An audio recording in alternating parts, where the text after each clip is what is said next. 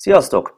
Köszöntelek titeket a Power Builder Podcast egyik külön kiadásában. Én Wittmann Zsolt vagyok, és velem fogjátok eltölteni majd a következő körülbelül két órát, amelyben remélhetőleg egy csomó hasznos infót fogtok megkapni edzésprogramozásról, az edzések felépítéséről, és gyakorlatilag mindenről, ami ahhoz kell, hogy hatékonyabban tudjátok az erő- és izomépítő edzéseiteket összerakni.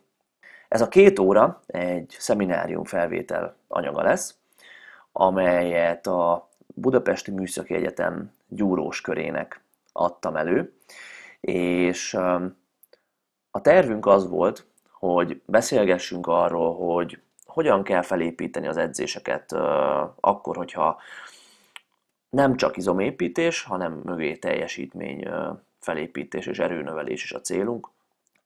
Milyen gyakorlatokat érdemes használni, hogyan kell periodizálni az edzéseket, és úgy általában hány sorozatot kell végezni, hány ismétlés számmal és milyen heti felosztásban.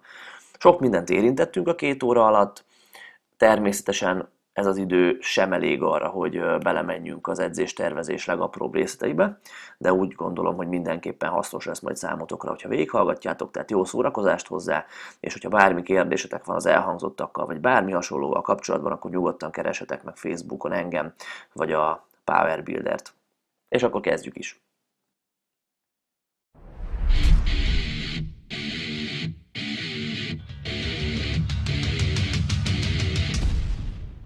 No, akkor ünnepélyesen szeretnélek köszönteni titeket a, az erőemelő szemináriumon, ugye ilyen néven futott a Facebookon, ennek ellenére én nem szeretném azt, hogy úgy álljatok hozzá, mint egy olyan szemináriumhoz, amin csak az erőemelésről lesz szó.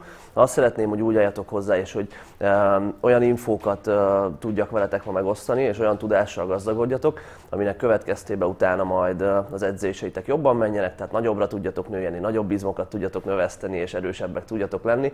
Mert végül is az erőemelés erről szól.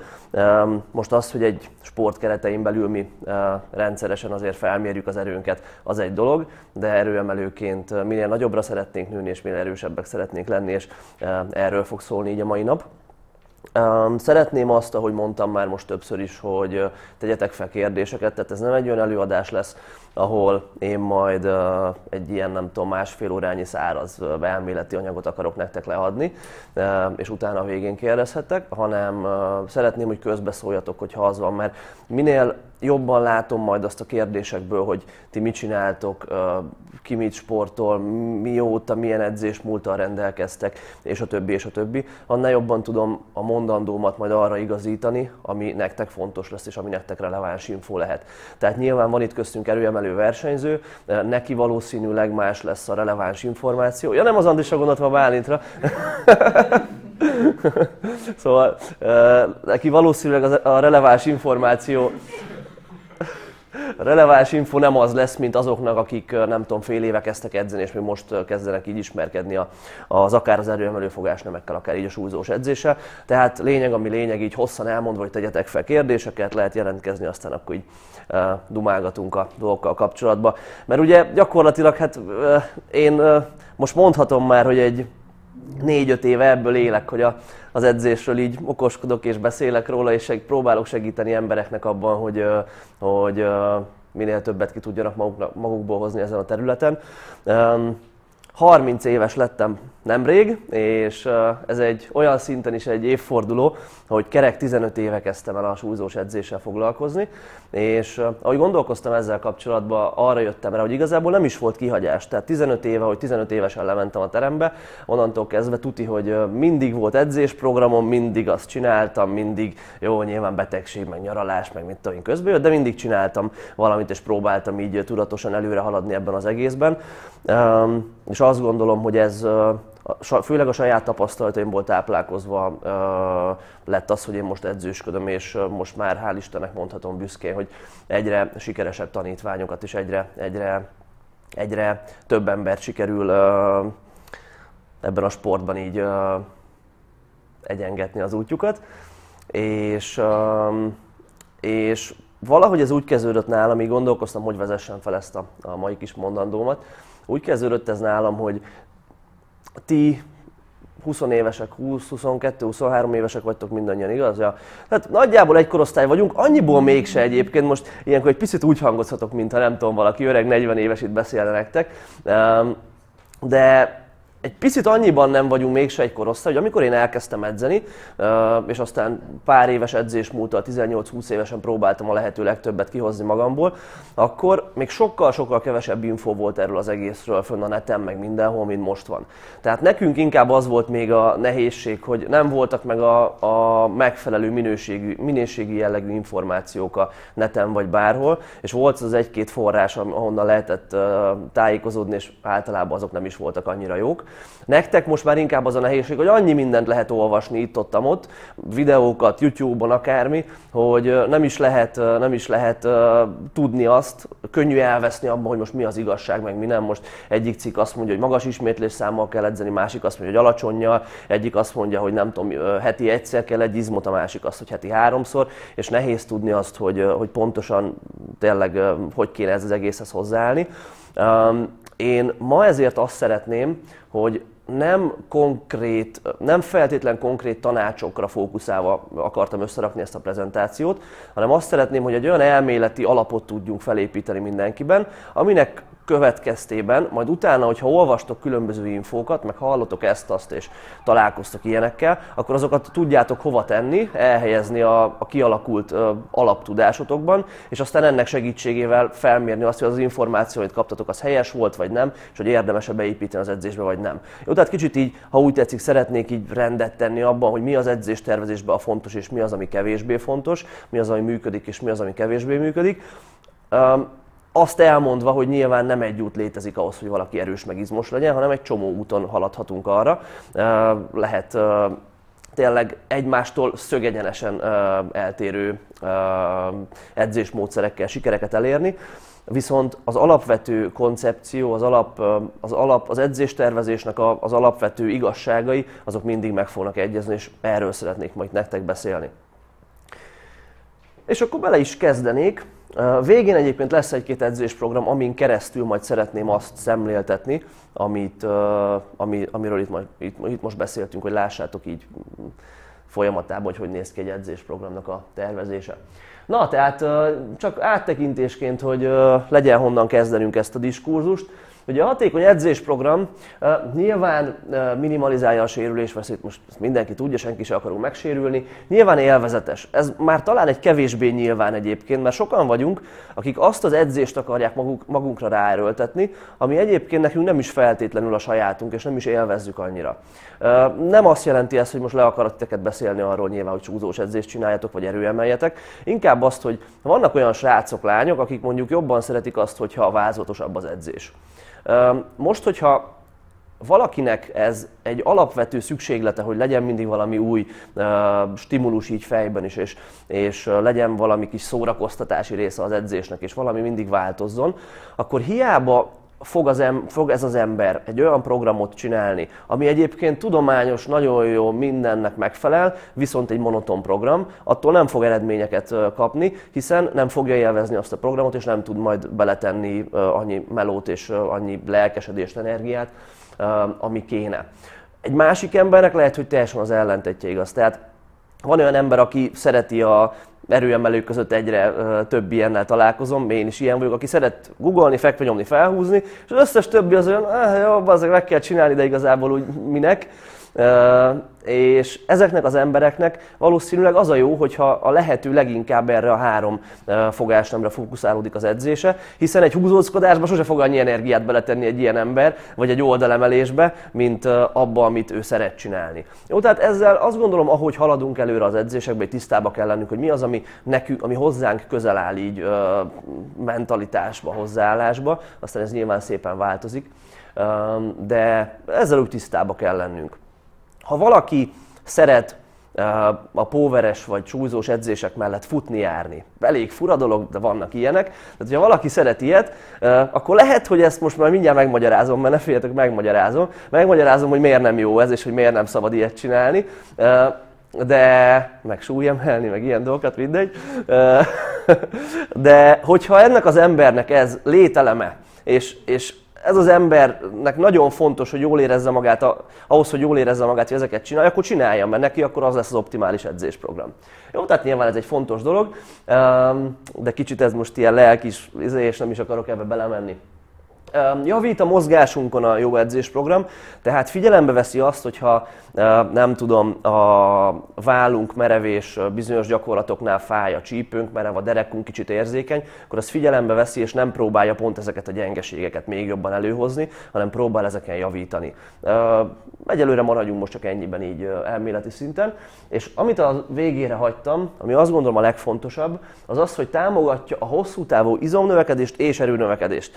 Megint csak egy nagyon általános dolog, de ha belegondoltok, azért nagyon fontos ez, mert nagyon sokan arra fókuszálnak, hogy én is, meg szerintem mindannyian, amikor elkezdtetek edzeni, hogy nőjünk minél nagyobbra, hogy mit tudom én, bicepszezünk, mellezünk, akármi, és arra fókuszálunk, hogy olyan edzés módszereket csináljunk, csajok akkor seggeznek, vagy nem tudom, hogy olyan edzésmódszerekre fókuszáljunk, amelyek segítségével izmosodni tudunk. Olyanokat keresünk a neten, meg mit tudom én. Viszont, hogyha az erőnk nem nő egy adott edzésmódszertől, akkor hosszú távon ez, hosszú távon biztos, hogy nem fogunk tudni erősödni és izmosodni, és nem fogunk tudni fejlődni, mint sportoló, mert nyilván nehéz azt elképzelni, hogy valaki most 50 kilóval nyom fekve, és majd két év múlva, amikor kétszer ekkor lesz, akkor is 50 kilóval tud fekve nyomni, igaz? Tehát muszáj, hogy erősödjünk a folyamat közben, és muszáj, hogy az erőnövekedés is ott legyen, mint fókusz. Um, Viszont muszáj az, hogy az izomnövekedés is ott legyen. Azt gondolom, hogy itt közületek talán ez kevésbé érinthet titeket, hiszen legtöbben valószínűleg gyúrósként kezdtétek, vagy most is gyúrós jelleggel edzetek. Viszont vannak olyan erőemelők, akik akiknek az a célja, hogy a lehető legerősebbek legyenek, és pont leszarják azt, hogy a tükörben most mekkora a bicepszük, meg ilyesmi, meg hogy hány kilók és, és mekkora a combjuk, meg nem tudom. Viszont nagyon fontos az, hogy hosszú távon csak úgy fogunk tudni erősödni, hogyha az izmaink is nőnek. Nyilván, hát ugye azt is nehéz elképzelni, hogy valaki tud 300-zal googolni, úgyhogy közben ilyen lábai vannak, igaz? Tehát ez teljesen, teljesen egyértelmű, csak fontos, hogy hosszú távon kell ezeket nézni, és fontos még az is, ez a hosszú távon kult szó, hogy rövid távon ez nem feltétlenül igaz. Tehát lehet egy jó edzésprogram olyan, hogyha épp arra, arra van szükségünk, ami az izomépítésre nem fókuszál annyira, viszont az erőnövelésre fókuszál, viszont aztán ez hosszú távon ezt az egyensúlyt vissza kell billenteni a helyére, és mind a kettőnek részének kell lenni az edzésprogramunknak. És akkor közelítsük meg onnan a dolgot, nem, közelítsük meg innen, jó? És aztán megyünk az erő felé. Ez kicsit ilyen tyúk vagy a tojás mindig, tehát igazából mindegy, hogy honnan kezdjük. Kezdjük onnan, hogy mitől nő az izom. Mielőtt belekezdek, kíváncsi vagyok, most mondandóm közben párszor így a fejembe ez megfogalmazódott, hogy mióta edzetek edzésen értsük azt, hogy rendszeres súlyzós edzés, akár edzésprogram szerint, de ha nem, akkor tényleg olyan, amikor nem hagyunk ki, hanem csináljuk, és célokkal rendelkezve nem csak eltöltjük az időt, hanem ezért. Ki az, aki egy évnél régebb óta? Ki az, aki két évnél régebb óta? Három?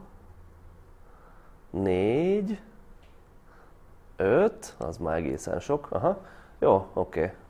Oké, okay. jó. Elég vegyes a társaság akkor ilyen szempontból.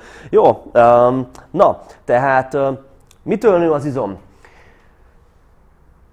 Ugye az erőnöveléshez is nagyon fontos lesz ez nekünk, hiszen, hogy az előbb elmondtuk, az erősebb, a nagyobb izom az erősebb is lesz uh, hosszú távon. Az izomnövekedésnek a kiváltói, ez három faktor lesz, Kettő mellé kérdőjelet írtam, egy mellé felkiáltójelet, mert az lesz a legfontosabb nekünk. Kezdjük a kevésbé fontosabbakkal, amiket egyébként a tudomány nem is százszázalékosan tudott eddig még bizonyítani, hogy ezek tényleg ilyen fontosak, majd mindjárt erre is kitérek, hogy miért. Kezdjük a harmadikkal, a gyúrósoknak a kedvencével, a metabolitoknak a felhalmozódásával.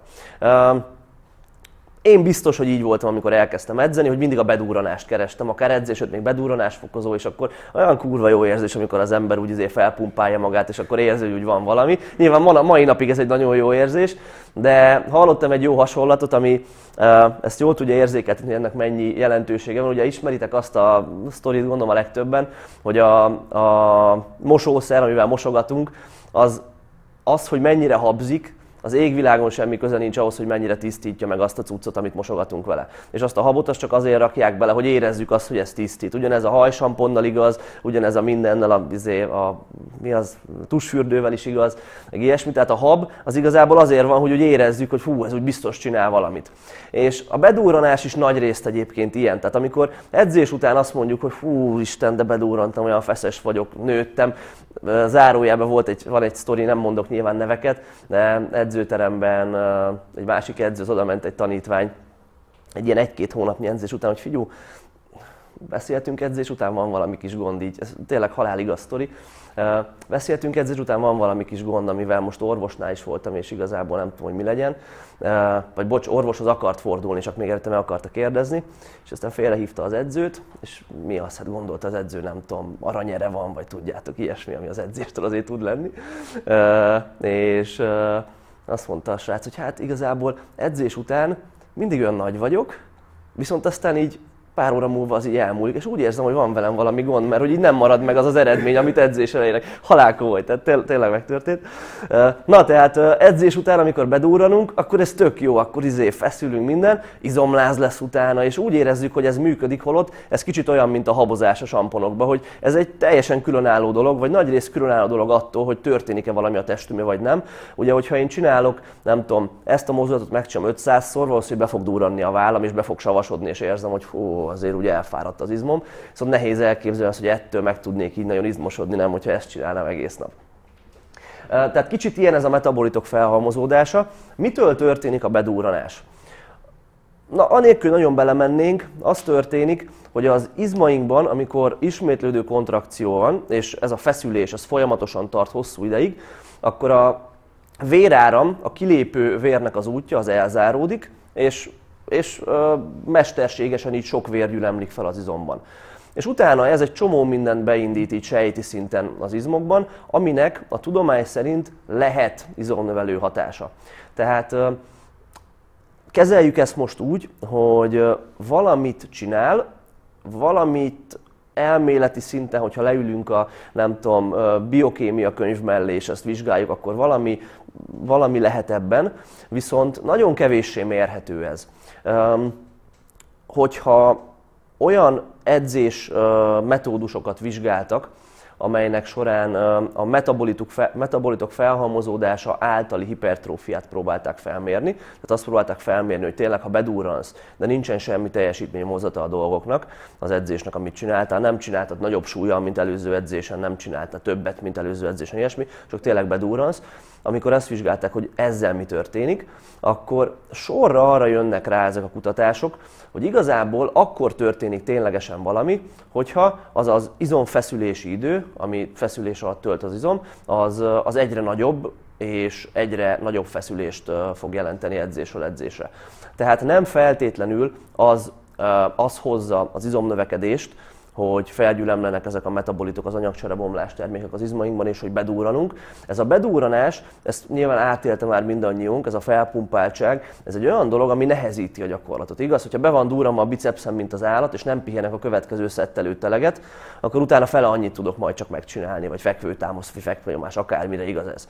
Um, és hogyha mesterségesen ezáltal nehezítem az én gyakorlataimat, hogy nem hagyok magamnak elég pihenőt, bedúranok, és a következő szériában az a tíz ismétlés már sokkal nehezebb lesz, mint az előző szériában volt, akkor az nekem az izmaimtól egy nagyobb erőkifejtést fog igényelni, hiszen egy külső tényezővel ezt nehezítettem ezt a gyakorlatvégzést, és ezért lesz a bedúranásnak egy kicsit hipertrofikus jellege. Nem tudom, hogy érthetően nagyjából, amit mondok, hogy kvázi olyan, nagyon jó példa erre a, a, a kátszú, nem tudom, ismerős a valakinek a kátszú, egy olyan eszköz, amivel hogy el lehet szorítani a, a véráramot az adott végtagban. Felrakom a karomra egy ilyen szíjat, ami szabályozza a nyomást akármi, és elég ilyen izé morbidul hangzik, de ezt használják, és tényleg hatásos valami. És utána, hogyha bicepszezek, akkor akár nem tudom, egy kilóval bicepszezek, vagy két kilóval, nagyon kis terheléssel, az is mérhető hipertrofikus ingereket tud adni. És hatalmas bedurranás van tőle minden. Viszont a kátszú is és az ilyen edzés modalitások is úgy működnek jó eséllyel, hogy egy külső tényező nehezíti a gyakorlat végrehajtását, és nem attól ad izomnövekedés nekem ez a kátszú, vagy a bedúranás, vagy akármi, mert hogy az önmaga izomnövelő hatású lenne, hanem hogyha egy kurva szíjat rárakok a karomra, és azzal pumpálom a bicepsemet, akkor nehezebb lesz a súlyt, súlyt mozgatni, mintha nem lenne ott a szíj, hiszen ez egy külső nehezítő tényező lesz a, a nagy bedúranás miatt, igaz? Nem akarok ebbe most ennél jobban belemenni, azt akarom, hogy lássátok ebből, hogy amikor erről olvastok cikkeket, akkor ez egy, ez egy valid dolog lehet, hogy a metabolitok felhalmozódása okán jön hipertrófia, és a szakma legnagyobb szakértői ezt egy, egy, egy létező dolognak tartják, de mindenkiben ott van az a kis kérdőjel a jó szakemberekben, hogy létező, de azért ezzel óvatosan kell bánni, mert nem igazán látjuk még pontosan, hogy ez hogy működik. Jó, tehát lehet a bedúranással önmagával csak ezzel izmot építeni, de ez egy olyan ingoványos talaj, amit nem gondolom, hogy erre kellene alapoznunk.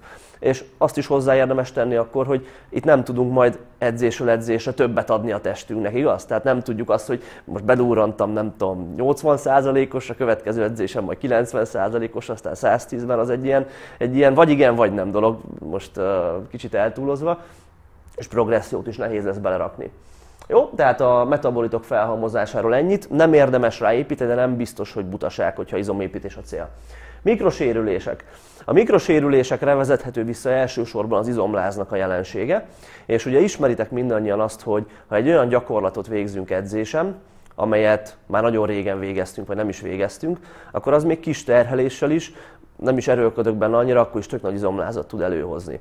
Nekem a kitörés szokott ilyen lenni, nyilván nem szoktam kitörésezni így minden edzésprogram, csak ha nagyon muszáj, és néha, amikor uh, kitörés van a programomban, és nem tudom, két tízest a kezembe veszek, és azzal lépkedek, amit valljuk be, azért nem egy nagy súly, másnapra alig tudok leülni, annyira fáj a seggem, igaz, ezt ismeritek, uh, pedig valószínűleg az a, az a két tíz kilós az annyira nagy, uh, nagy igénybevételnek nem tette ki az izmaimat. Annyi történik, hogy amikor nem vé- egy olyan tevékenységet csinálok, ami egy olyan izommunkát ö, ö, csinálok, amihez nincs hozzászokva a testem, ez akár egy futás is lehet egyébként. Tehát, hogyha nem futottam három éve, és most elmegyek futni, holnap izomlázam lesz, mindannyian ismeritek ezt. Um, tehát, hogyha egy ilyen dolgot csinálok, akkor a testem ezt nagyobb stresszként fogja megélni, és több mikrosérülés fog az izmokban, kis ilyen mikroszakadások keletkezni, amit utána be kell, hogy majd gyógyítson ugye a rendszer. Ugyanez igaz, biztos hallottátok másokan, a negatív szakasznak a kihangsúlyozásáról.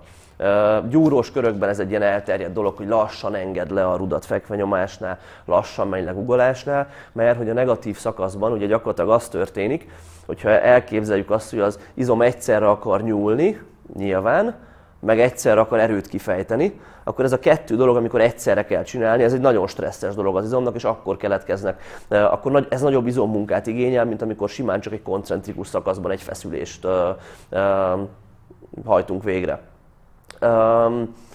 Tehát a negatív szakasz ilyen szinten több mikrosérülést tud okozni az izomban, és ettől is lehet még nagyobb izomláz.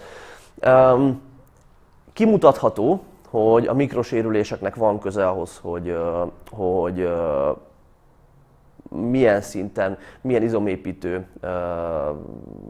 állapotban van a testünk, hogy a protein szintézis mértéke milyen, meg ilyesmi.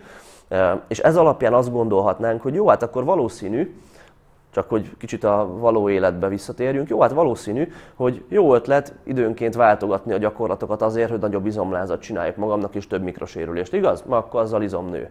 Hogyha nagyon hozzászokok, akkor nem. Jó ötlet minél jobban szétcseszni az izmaimat egy-egy edzésen, azért, hogy utána több mikrosérülés legyen. Ugye a gyúrósok gyakorlatilag így edzenek heti egyszer, de akkor megsemmisíteni. Hogy utána a mikrosérülések megint csak nagyobbak legyenek, és ez, ez okán több izom növekedési ingert adjunk magunknak. Jó ötlet lehet a negatív szakasz lassítani egy guggolásnál, egy akármi fekvenyomásnál. Viszont azért nem merészkednék idáig, mert az látszik a kutatásokból nagyon érdekes, hogy az a plusz izomnövelési inger, amit a mikrosérülések adnak, az nagyon jó eséllyel csak addig tart, amíg vissza nem építjük azokat az izmokat, amik már, amik, amikben kvázi kárt tettünk. És onnantól, hogy a bázis szintre elérünk, onnantól kezdve jó eséllyel már ez egy plusz ingert nem fog nekem adni, Ez valami olyasmi kutatásnál, most kívülről nem tudom a kutatást, de valami olyasminél, olyasmin mérték, amin két csoporttal teljesen ugyanazt az edzésprogramot csináltatták, ugyanannyi ismétlés, széria, ugyanolyan gyakorlatok, mit tudom én. Viszont az egyik csoportnak adtak a, az edzésprogram elkezdése előtt egy ilyen két-három hétnyi kvázi bemelegítő hetet, amikor nem az volt, hogy na most akkor innentől csinálod és izé, hanem szépen úgy felvezették a terhelést, és ismeritek ti is, akkor nincs annyira izomlász, hogyha előtte így izé lájtosan elkezdjük hozzászoktatni a testünket. A másik csoportnak meg azt mondták, hogy jó, előző héten nem csináltál semmit, most meg elkezded ezt a programot.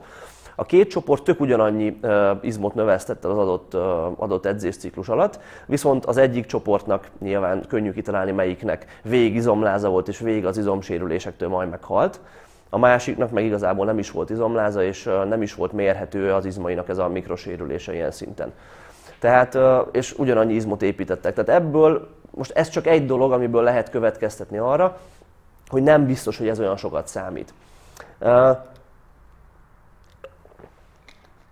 Kérdés akkor, vagyis hát nem kérdés, mert ott van, hogy mi az, amitől nő az izom.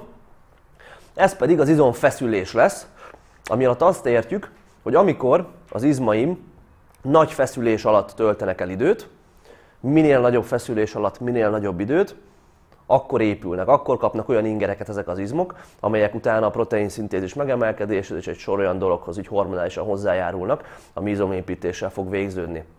Tehát um, igazából nagyon szép dolog ez szerintem, mert ahogy halad a tudomány, egyre jobban látszik az, hogy a, a, a tényleges mérhető munkát, azt nem lehet kikerülni sehogy. Tehát nem lehet azt mondani, hogy hú, én most felcsatolok egy ilyet, működik valamilyen szinten. Nem lehet azt mondani, hogy hú, én most csak bedurrantok, működik az is valamilyen szinten.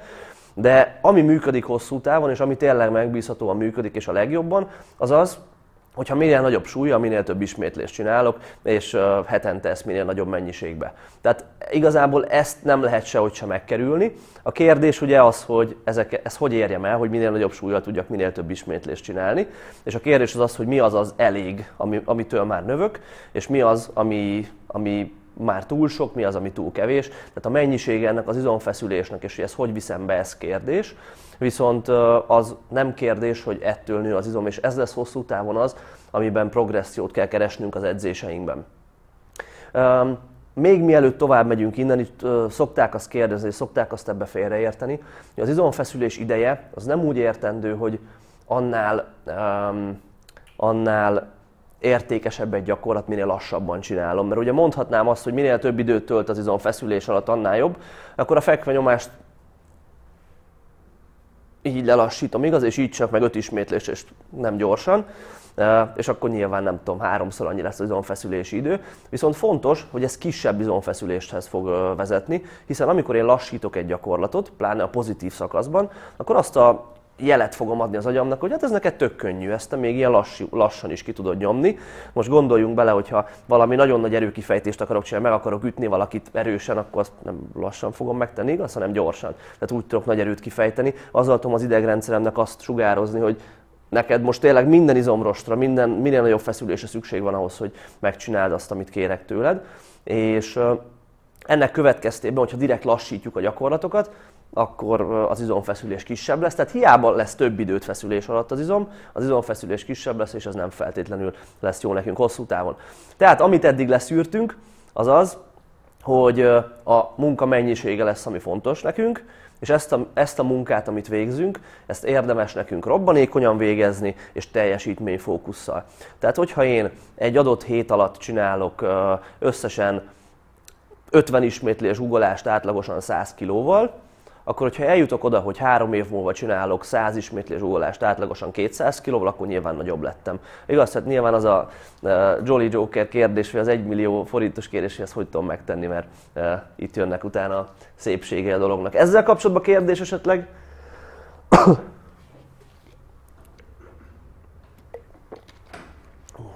Körüljártuk. Na, és akkor hogyha az izmokról beszéltünk, akkor nézzük meg azt is, csak így áttekintés szint, hogy mitől nő az erő. Vagyis inkább azt mondom, hogy mi befolyá... mely olyan tényezők vannak a,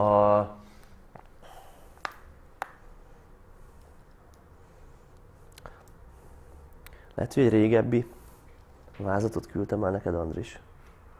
Nem csak egy-két dolgot átfogalmaztam benne egy kicsit ma, de mindegy helytálló végül is. Na, max olyan infókat kaptak, ami nem igaz.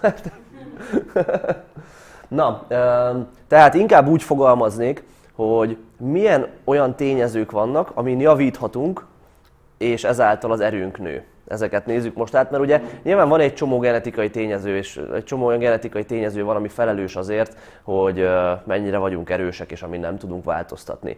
Nyilván az, hogy ki mennyire robbanékony, ez egy ilyen dolog, ez lehet rajta fejleszteni, de nem lehet alapjaiban véve nagyon, nagyon egy futóedzőt, nem is tudom melyik futóedzőtől olvastam egyszer, hogy azt szokta mondani a tanítványoknak, hogy gyorsabbá tudlak tenni, de gyorsá nem. Tehát aki nem robbanékony, és nem tudott már gyorsan sprintelni, messzire ugrani, mit tudom én, gyerekkorától kezdve, az sose lesz robbanékony igazán. Robbanékonyabb lehet sokkal, de igazán ebben sose lehet változást elérni. Tehát ez egy genetikailag befolyásolt tényező. Ennek nyilván köze van az izomrost összetételhez, az idegrendszernek a, a különböző sajátosságaihoz. Ami még egy fontos dolog lehet az izmok tapadási pontja, hogy például egy adott izom milyen közel tapad az adott izülethez. Ez meghatározhatja azt, hogy az egyik ember ekkora, ugyanakkora izomtömeggel, ugyanolyan robbanékonysággal ennyit nyom, a másik meg egy picit jobb tapadási pontokkal, meg 15 kilóval többet nyom. Ez abszolút meg tudja ezt határozni. Um, tehát ezeken nyilván nem tudunk változtatni. Van még egy csomó ilyen dolog, amit nem tudunk változtatni, de mi az, amit tudunk változtatni, mert nyilván erre kell fókuszálnunk, ahelyett, hogy keseregnénk, hogy miért nem nyomunk már 300 kilóval. Az első és a legfontosabb ugye az izmoknak a mérete, amiről az előbb beszéltünk, hogy hogyan lehet rajtuk növelni, és tényleg ez a legfontosabb, tehát igazából itt akár be is fejezhetnénk a felsorolást, de azért nyilván nem csak erről van szó. Az izomrost összetétel változása, ugye az izomrost összetételünk az, hogy mennyi vörös-fehér, gyors, lassú izomrosttal rendelkezünk, az, az bizonyos mértékben genetikailag meghatározott, viszont attól a cselekvéstől függően, amit mi végeztetünk az izmainkkal, változik és változhat az izomrost összetételünk. Hát vannak olyan izomrostok, amik tudnak viselkedni így is, meg úgy is. Tehát, hogyha valaki mindig tizeket nyom, vagy tizeket googol lassan, ilyen badisan, akkor annak kevésbé lesz majd robbanékony munkára alkalmas és nagy erőkifejtésre alkalmas izomzata, mint az, aki mondjuk súlyemelés mindig robbanékony melót végez. Ez akár egyébként ilyen egy-két hét alatt is már tud változni, hogyha ha különböző cselekvéseket csinálunk. Tehát az izomrost összetétel is változik valamilyen szinten a súlyzós edzés hatására. Nem ez lesz az a komponens, ami a legfontosabb, de minden érdemes megemlíteni. Idegrendszernek az alkalmazkodása. Ilyen nagyon szép szavak vannak itt, intramuszkuláris, meg intermuszkuláris koordináció, ami gyakorlatilag azt jelenti, hogy azt az adott cselekvést, amihez nyilván nagy mértékű izommunka kell, az adott cselekvés során az idegrendszerem mennyire tudja összehangolni az adott izmok munkáját, mennyire tudja azt, hogy amíg mondjuk a mellizom megnyúlik, addig a hátizmok összehúzódnak és fordítva utána, és a többi, és a többi, mennyire tud mondjuk guggolás közben egy farizom a medencét stabilizálni, és még egy csomó példát lehetne hozni. Tehát ez, ezt jelenti majd az intermuszkuláris koordináció. Az intramuszkuláris koordináció pedig azt jelenti, hogy mennyire képes az idegrendszerünk arra, hogy egy adott izom lehető legtöbb izomrostját a lehető legrövidebb idő alatt és a megfelelő időben bevonja a munkába. Tehát amikor én egy guggolás alsó pozíciójából elkezdek felállni, akkor nyilván, hogyha a combfeszítőim uh, izomrostjainak a 99%-a rögtön munkába áll és elkezd föllőni engem az aljáról a guggolásnak, az egy jobb dolog, mint ha csak a 30%-a tenné ezt, igaz? Nyilván. Tehát uh, tehát ez is egy olyan dolog, amit, ami fejleszthető és amit fejlesztenünk kell illetve a technika természetesen, hogyha nem tudok googolni, és izé, nem tudom, begörbül a hátam, meg orra esek a googolás közben, akkor nem leszek olyan erős, mintha nem esnék orra googolás közben. Tehát nyilván ezt is gyakorolni kell és fejleszteni, és mindegyikre fókuszálnia kell egy jó edzésprogramnak. Nyilván kicsit különböző módonkon lehet ezeket elérni, de azt kell megtalálnunk, hogy mindet uh, tudjuk fejleszteni. Lesz majd erről szó pontosan, hogy hogyan. Na, és ugye, hát nyilván miért nem ilyen egyszerű ez az egész, mert hogyha tudjuk azt, hogy jó, izomfeszülés alatt kell sok időt eltölteni, minél nagyobb feszülés alatt, válasszak egy olyan súlyt, ami már nehéz, csináljak vele sok ismétlést, és akkor jó vagyok. Kicsit néha akár bedúranok, kicsit váltogatom a gyakorlatokat, és akkor növök, mint az állat. Ugye nem olyan egyszerű ez az egész. Miért nem olyan egyszerű? Hiszen, hogyha az adott ingert ismétlem újra és újra, az a testem egyre kevésbé, arra, arra testem egyre kevésbé fog majd reagálni hiszen azt egyre kevésbé fogja egy vészreakcióként megélni, és egyre inkább egyre kevésbé érez majd okot arra, hogy adaptálódjon hozzá, hiszen már eleve adaptálódva van hozzá, igaz, minél többször megismétlem azt a, azt a terhelést. És ezért van arra szükség, hogy valamilyen szinten időről időre ezek az ingerek növekedjenek, esetleg változzanak, azért, hogy újra és újra megfelelő stimulust tudjak adni a testemnek arra, hogy növekedjenek az izmaim és növekedjen az erőlétem, és nyilván emiatt fontos az, hogy progressziót kell vinni az edzésbe. A progresszió ilyen szinten érdekes dolog, mert kicsit ez is ilyen tyúk vagy a tojás, mert hogyha azt mondjuk, hogy ahhoz, hogy hosszú távon egyre erősebb, meg izmosabb legyél, az egyre nagyobb súlyokat kell használnod, az oké, okay, de hogyha nem tudsz egyre nagyobb súlyokat használni, akkor mi van? Értitek nagyjából a, a, a szépségét az egésznek. Tehát egy olyan programot kell összeraknunk magunknak, vagy egy olyan program, edzésprogramot kell követnünk, ami segít abban, hogy hosszú távon egyre, sőt rövid távon egyre nagyobb súlyokat tudjunk használni, és aztán ezt az újonnan megszerzett erőt, ezt mindig kamatoztatni is tudjuk, hogy megint adjunk egy stimulust, amivel ez így szépen, szépen megy előre. Ugye milyen eszközök vannak erre a progresszióra? Lehet az, hogy nagyobb munkamennyiséget használok. Lehet az, hogy én 80 kilóval nyomtam 3x8 ismétlést az előző edzésen, és tudom, hogy hoppá, nekem most többet kéne csinálni, mint az előző edzésem, hogyha 80-ban nyomok megint 3x8, hát mi történik? Semmi. És nyilván nem azért jöttem le, meg melegítettem be, meg küldtem be a hátbladot, hogy most semmi ne történjen, hanem akkor nyomok, nem tudom, 80-ba 3x9-et, igaz? Az lehet a, bocs, az nem lesz jó. Nyomok 4x8-at 80-ba, igaz? Több lesz igazából a teljesítményem nem nőtt, mert hogyha 3x8-at be tudok nyomni valamibe, akkor valószínűleg 4x8-at is. Vagy jó, akkor nyomok 8-8-8 hetet, vagy 8-8-8 egyet. Igaz? Akkor is többet csináltam, mint előző edzésen. Kockaként tudom, hogy ez akkor izé növekedtem. Nem biztos. De nyilván ez egy, ez egy, ez egy létező dolog. Hogyha azt mondom, hogy tényleg minden edzésen erre akarok építeni, akkor viszont mit csinálok a következő edzésen? Nyomok 80-ba 5x8-at, aztán következő héten 6x8-at. Tehát azért látjuk, hogy ez nem feltétlenül olyan nagyon, sok, nagyon hosszú, messzire vezető dolog, hiszen egy idő, nagyon rövid idő után elérkeznénk oda, hogy már teljes, hogy már pont nem tudunk ezzel progressziót elérni, hiszen egész nap a teremben vagyunk, és túledzük magunkat, és kórházba kerülünk. Jó, tehát ezt rövid távon ezek alkalmazható és alkalmazandó dolgok, tehát kell a terhelésnek így növekednie hétről hétre valamilyen szinten, de nem ez fog minket elvinni egy 100 kilós fekvenyomásról a 200 kilós fekvenyomásról, hogy hétről hétre több szériát csinálok. Igaz? Nyilván. Kevesebb pihenőidő. Lehet ez is progressziós módszer? Elég szarú hangzik, de végül is lehet. Nyilván, hogyha megcsinálom azt a 4x8-at 3 perces pihenőkkel, és aztán meg megcsinálom 1 perces pihenőkkel, akkor az nehezebb lesz az izmaimnak, hiszen ahogy már beszéltük, kevésbé tudják kipihenni magukat, nagyobb bizonfeszülésre van szükség, bla bla bla. De ugye ez is egy nagyon kis, nagyon rövid ideig használható progressziós módszer lesz nekünk. Intenzitásfokozó technikák. Aki gyúrt már eleget az életébe, az ismer ilyeneket. Mindannyian csináltunk szerintem egy csomó szuper szettet, triszettet, óriás szettet, fekvenyomás után még tárogatunk, hogy még jobban bedurranjon, és még lefárasszuk az izmot, vagy akármi. Persze, vannak ilyenek, és nyilván ezzel, ezzel tényleg tudunk több és több terhelést adni a testünknek, vagy lehet egy olyan, hogy a 4x8 fekvenyomás után a következő edzés ugyanúgy nyomok 4x8-at, csak az utolsó, szé, utolsó 8-as után leveszem a súlyt még felére, abba belenyomok még amennyi megy, leveszem megint felére, megint belejök amennyi, mert ez kurva jó, nem? Azt szeretjük ilyet csinálni.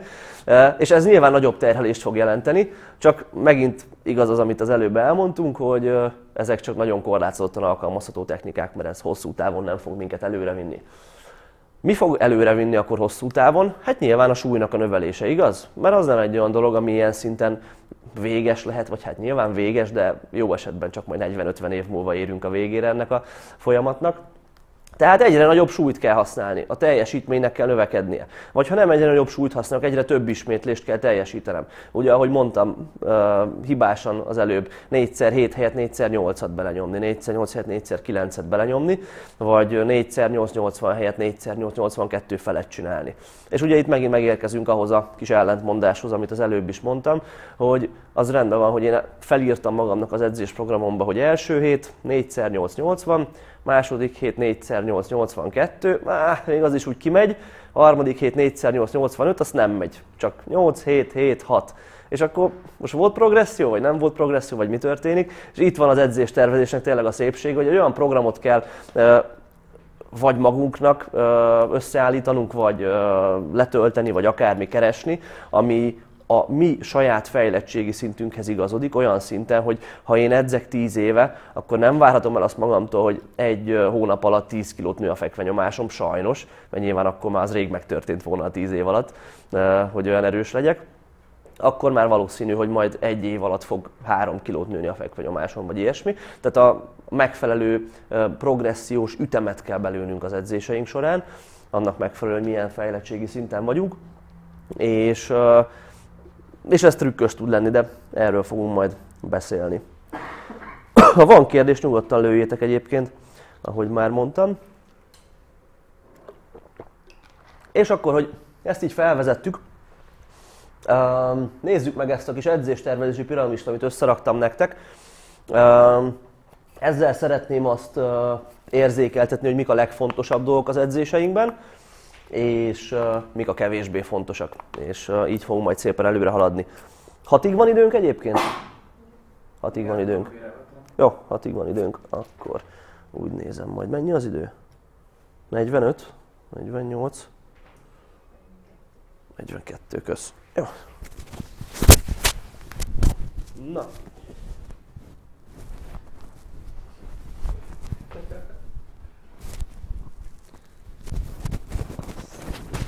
YouTube-os.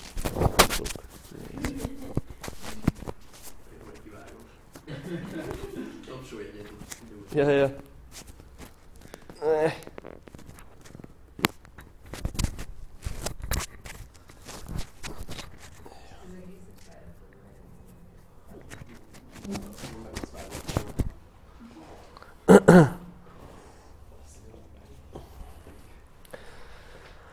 Na, uh,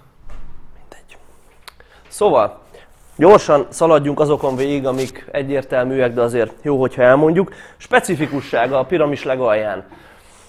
Hát ugye abban leszünk jók, amit csinálunk, amit meg csak csinálgatunk, abban nem feltétlenül annyira, és hogyha sok dolgot csinálunk egyszerre, akkor nem feltétlenül leszünk jók egyik dologba se annyira, mint hogyha egyre fókuszálnánk. Ez fog jelenteni nekünk a specifikusság. Természetesen van transfer hatása egy típusú tevékenységnek a másikra. Úgy szoktunk ezt érzékeltetni, hogy ha valaki, nem tudom, ha az a célom nekem, hogy a lehető legnagyobb súlyt felemeljem a földről, felhúzásba, ugye a lehető legnagyobbat húzzam, mert látom neten, hogy ez milyen menő gyakorlat. Soha nem csináltam, de szeretném egy hónap múlva lehető legnagyobbat húzni, és most letesztelem, és tudok 40 kilót, és elmegyek, nem tudom, ketlebelledzésre, most izé no hét meg ilyesmi, de elmegyek ketlebelledzésre, és nem deadliftelek egyet se, viszont ott megerősítem azokat az izmokat, amik kellenek ehhez, meg mit tudom én, akkor utána 40 kilós felhúzásból egy hónap múlva lesz 58 kilós felhúzás mondjuk. Nem csináltam a felhúzást, de volt transfer hatása a többi tevékenységnek erre. Hogyha az 58 kilóról szeretnék előrelépni, akkor valószínű, hogy már azért néha jó volt lenne felhúzni is. Tehát egy olyan edzést választok, amiben már van felhúzás, és mondjuk heti egyszer mondjuk elkezdek ú, nem merem kimondani, crossfitezni. Ott mondjuk, hogyha éppen a dobókockával úgy dob az edző, akkor van felhúzás az edzésprogramba, és akkor néha húzok fel, és nem tudom, fogok egy hónap múlva 58 helyett 62 féllel húzni, jó, lehet százal, vagy mit tudom én. Viszont ugye azt akarjuk ezzel mondani, hogy minél magasabb szinten vagyunk egy tevékenységben, annál inkább szükséges az, hogy az adott tevékenységre fókuszáljunk, és abban azt gyakoroljuk a lehető legtöbbet, és a többi dolog ennek nem menjen a kárára. Ez egy olyan dolog, amivel tisztába kell lenni. Nem, tehát szerintem ez nem egy olyan aranyszabály, hogy mindenkinek csak egy dologra kell fókuszálni, és izé. Én olyan típus vagyok, aki szeret egy dologra fókuszálni. Ali?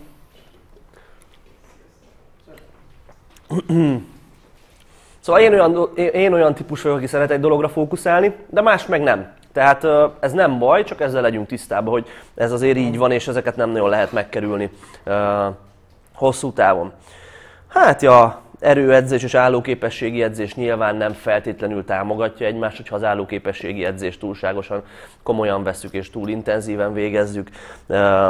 Ha nem tudom eldönteni, hogy én most erős akarok lenni, vagy testépítő versenyen akarok indulni, az már sokkal közelebb van egymáshoz nyilván, de feltétlenül az se hoz optimális eredményt mindkét területen, és a többi, és a többi, hogyha erőemelő is akarok lenni egyszerre, meg brazil jiu is akarok lenni egyszerre, sokan vannak ilyenek, most csak az, azért jutott eszembe, akkor az is egy teljesen jó dolog, csak nyilván elfogadom, hogy nem leszek olyan jó erőemelő, mint hogyha nem akarnék brazil jiu lenni, hanem csak erőemelő akarnék lenni. Ez szerintem mindenki számára egyértelmű. Hűség, ez azt fogja itt jelenteni, hogy szeressük a programot, akarjuk csinálni a programot, és kicsit már ezt érintettem eddig, jó célokat tűzzünk ki, ugye ezt a smart betűszócskát ismeri mindenki, realisztikus legyen, meg mérhető, meg bla bla bla a célok, és, és mindig egy terv szerint haladjunk szépen előre. Jut eszembe, ki az, aki edzésterv, akinek most le van írva, hogy a következő hetekben mit fog csinálni, és ilyen edzésterv alapján edz? Pazzeg, miről beszélünk? Na, ki az, ki az, akinek nincs leírva, de naplózza az edzéseit egyébként, füzetbe, vagy Excelbe, vagy ilyesmi? Na, hát akkor itt van egy előrelépési lehetőség, igaz? Uh, innentől kezdve.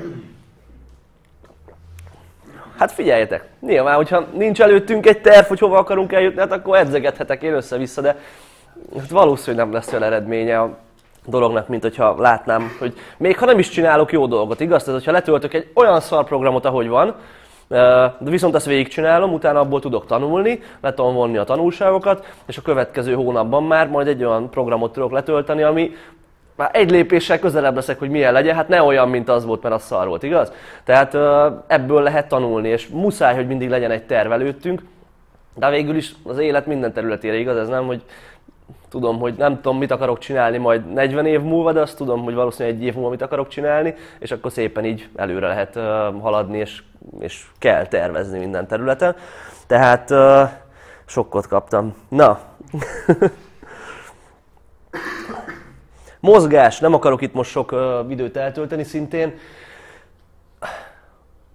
Legyenek olyan standardek a fejünkben, amik segítségével meg tudjuk ítélni azt, hogy egy adott, egy adott gyakorlat mennyire sérülésveszélyes lesz nekünk, hogyan kéne kinézni egy adott gyakorlatnak, hogyha tudom, hogy egyenes háttal kell felhúzni, viszont nem tudom, a hátam most sehogy se kiegyenesítés, mindig be fog görbülni, és akármit csinálok nem stimmel, akkor már sokkal előrébb vagyok, mint hogyha nem tudnám, hogy egyenesen kell tartani a hátam. Igaz? Mert akkor már fel tudom tenni magamnak a kérdést, hogy mi a fenér nem megy ez nekem. Tudok cikkeket nézni róla, akár el tudok menni egy nálam okosabb emberhez, aki ebbe segít majd, vagy egy akármi segítséget tudok kérni itt-ott. Viszont legyenek ilyen standardek a fejünkben, nem feltétlenül csak a gyakorlatvégzésre értendően, de legyen ilyen standard a fejünkben a mozgásra értendően is. Az az e-book, amit írtam, abban van egy pár felmérő gyakorlat, csak így a legegyszerűbb. Ezt, hogyha valaki, nyilván sokan nem láttátok, még a powerbuilder.hu-n állítólag még vannak ilyen emberek 2018-ban, akik még nem olvasták, tehát nem tudom, elhiggyem. Nem kérdezem meg, hogy ki nem, mert végén itt megsemmisülök. És tehát ebben van néhány olyan felmérő gyakorlat, amit jó ötlet elvégezni. Ezek közül mondjuk egy olyan, hogy egyenes térdel el tud, meg tud érinteni a talajt. Nagyon banális dolog, de hogyha valaki ezt nem tudja megcsinálni, akkor a felhúzás, mint olyan, az neki sokkal-sokkal sérülésveszélyesebb lesz, mint hogyha meg tudná csinálni. És aztán ezzel lehet fejleszteni, lehet nyújtásokat csinálni, mit tudom én, csak hogy ne csak arra fókuszáljunk, hogy jó, itt vannak a gyakorlatok, itt az edzésterv, legyen edzésterv, hanem, hanem legyen ilyen, ilyen is a fejünkben, hogy a mozgásunkon folyamatosan tudjunk javítani. Erről is olvasgassunk, csomó cikk van róla, hát lehet, lehet okosságokat tanulni erről, hogyha beleássátok magatokat. Jó, tehát ez egy fontos dolog. Na és akkor ami már egy kicsit érdekesebb lesz, azt gondolom, és konkrétumokról tudunk itt beszélni, ez a terhelési mutatók, ezt most ilyen elegánsan egy szintre vontam a piramisba, pedig gyakorlatilag erről szól az edzéstervezés. Uh, intenzitás, volumen, gyakoriság. Uh, ugye nagy kérdés, hány sorozatot csináljak, hány ismétléssel csináljam, és milyen gyakran csináljam.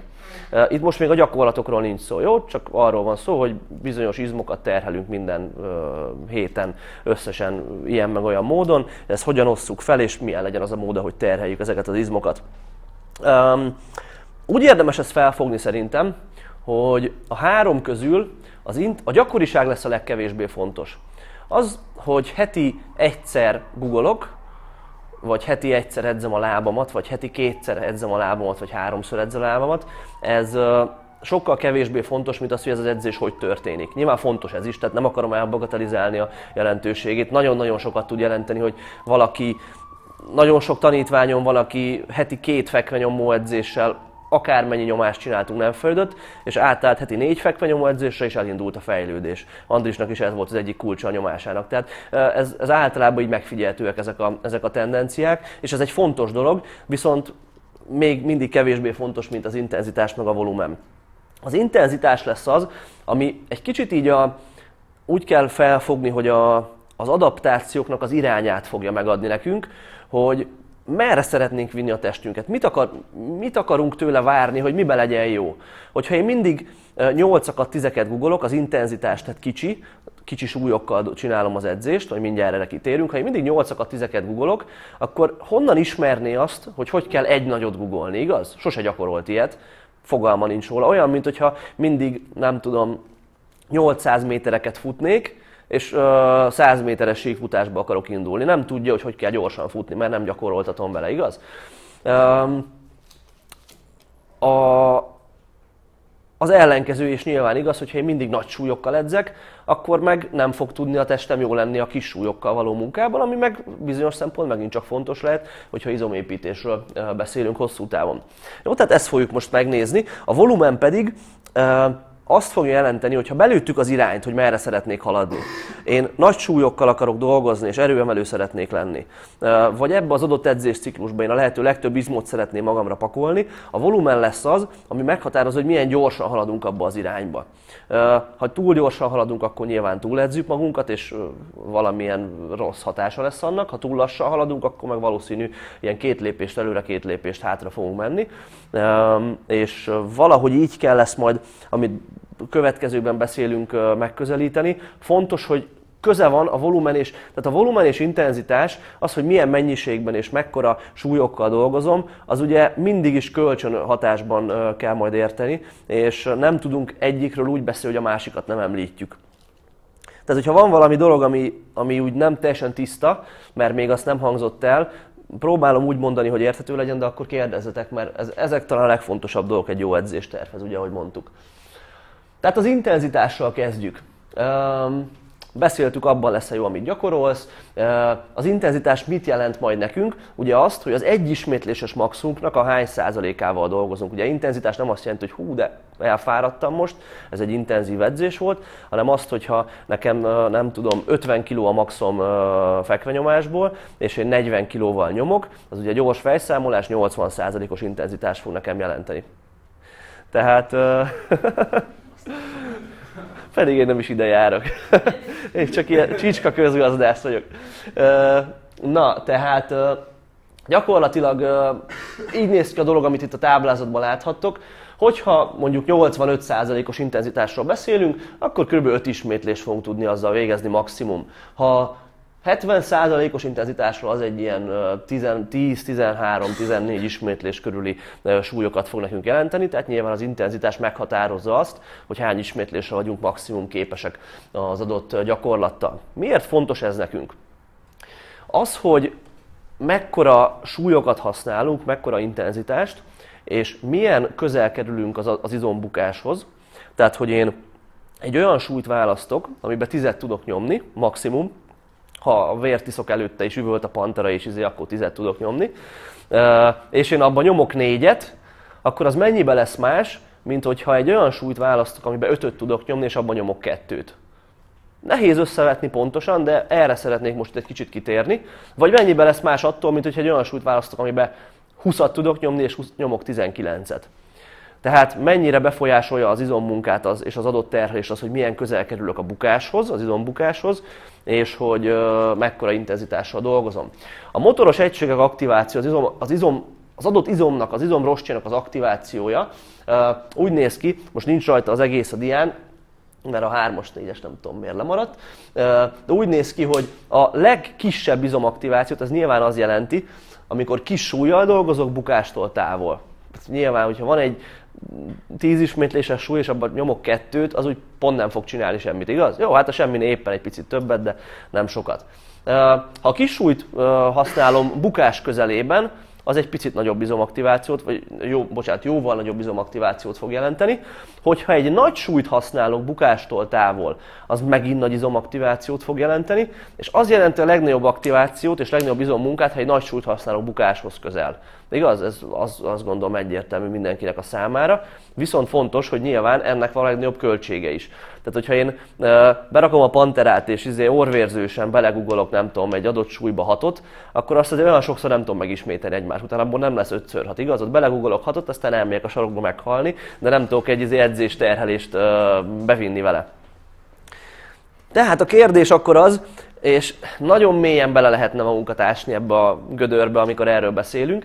Szerettem volna mindig, amikor általános tanácsokat adunk, azok, azok nem, lehetnek, nem lehetnek igazak, azok mindig csak, mindig csak általános tanácsok. Tehát arról mindig el lehet mondani, hogy hát attól függ, hogy ez most igaz-e vagy nem, de általánosságban ez így nagyjából megállja a helyét. Tehát amikor itt majd ilyen számokat olvastok, az mind ilyen.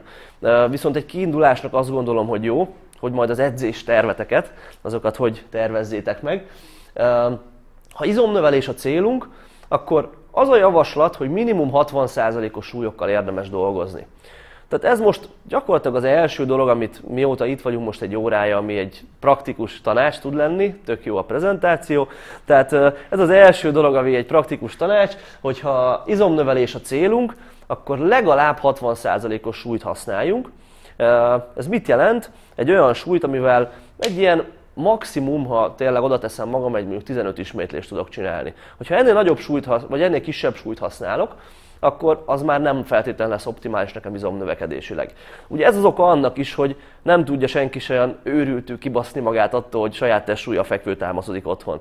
Tehát, hogy elkezdünk fekvőtámaszozni, tudok csinálni tizet, az még ugye nekem egy olyan terhelés, ami ez, ezek alapján megállja a helyét, igaz? Tudok tőle izmosodni, de hogyha rövid idő alatt meg, meg, megerősödök annyira, hogy tudok már csinálni 15-öt, hát az nagyon határeset, de hogy már tudok csinálni 50-et, és én csinálok 50-eket bukásig, az már nem lesz olyan izomépítő hatással rám, mint hogyha csinálnék egy plusz súlyjal akár 10-eket, 15-öket. Tehát ezért van szükség a súlyzós edzése, mint olyanra, hogy külső terhelésen tudjunk növelni.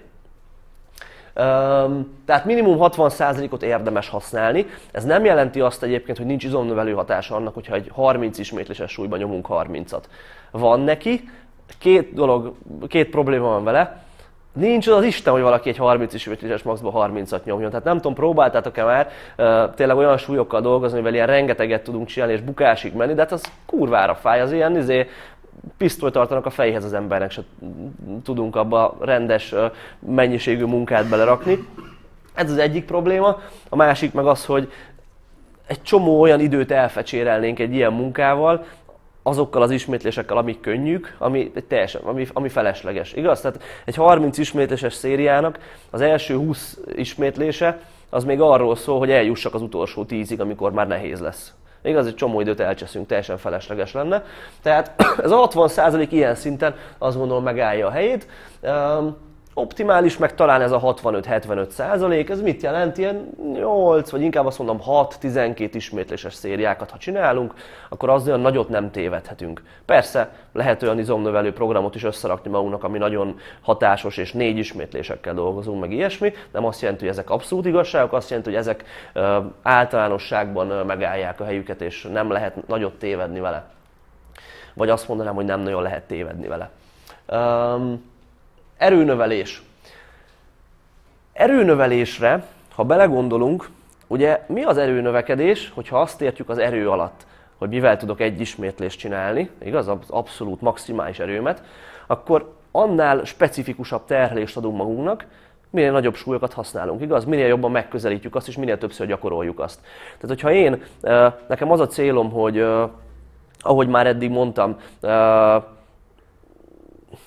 Nézzünk egy másik példát, mindegy, nem jut eszembe semmi példa. Hogyha az a célom, hogy a lehető legnagyobb legyen az egyes maximum, akkor nem elég az, ha 10 ismétléseket csinálok, hiszen nem fogom tudni ezt gyakorolni. Tehát erőnövelés az érdemes egy kicsit nagyobb súlyokat használni.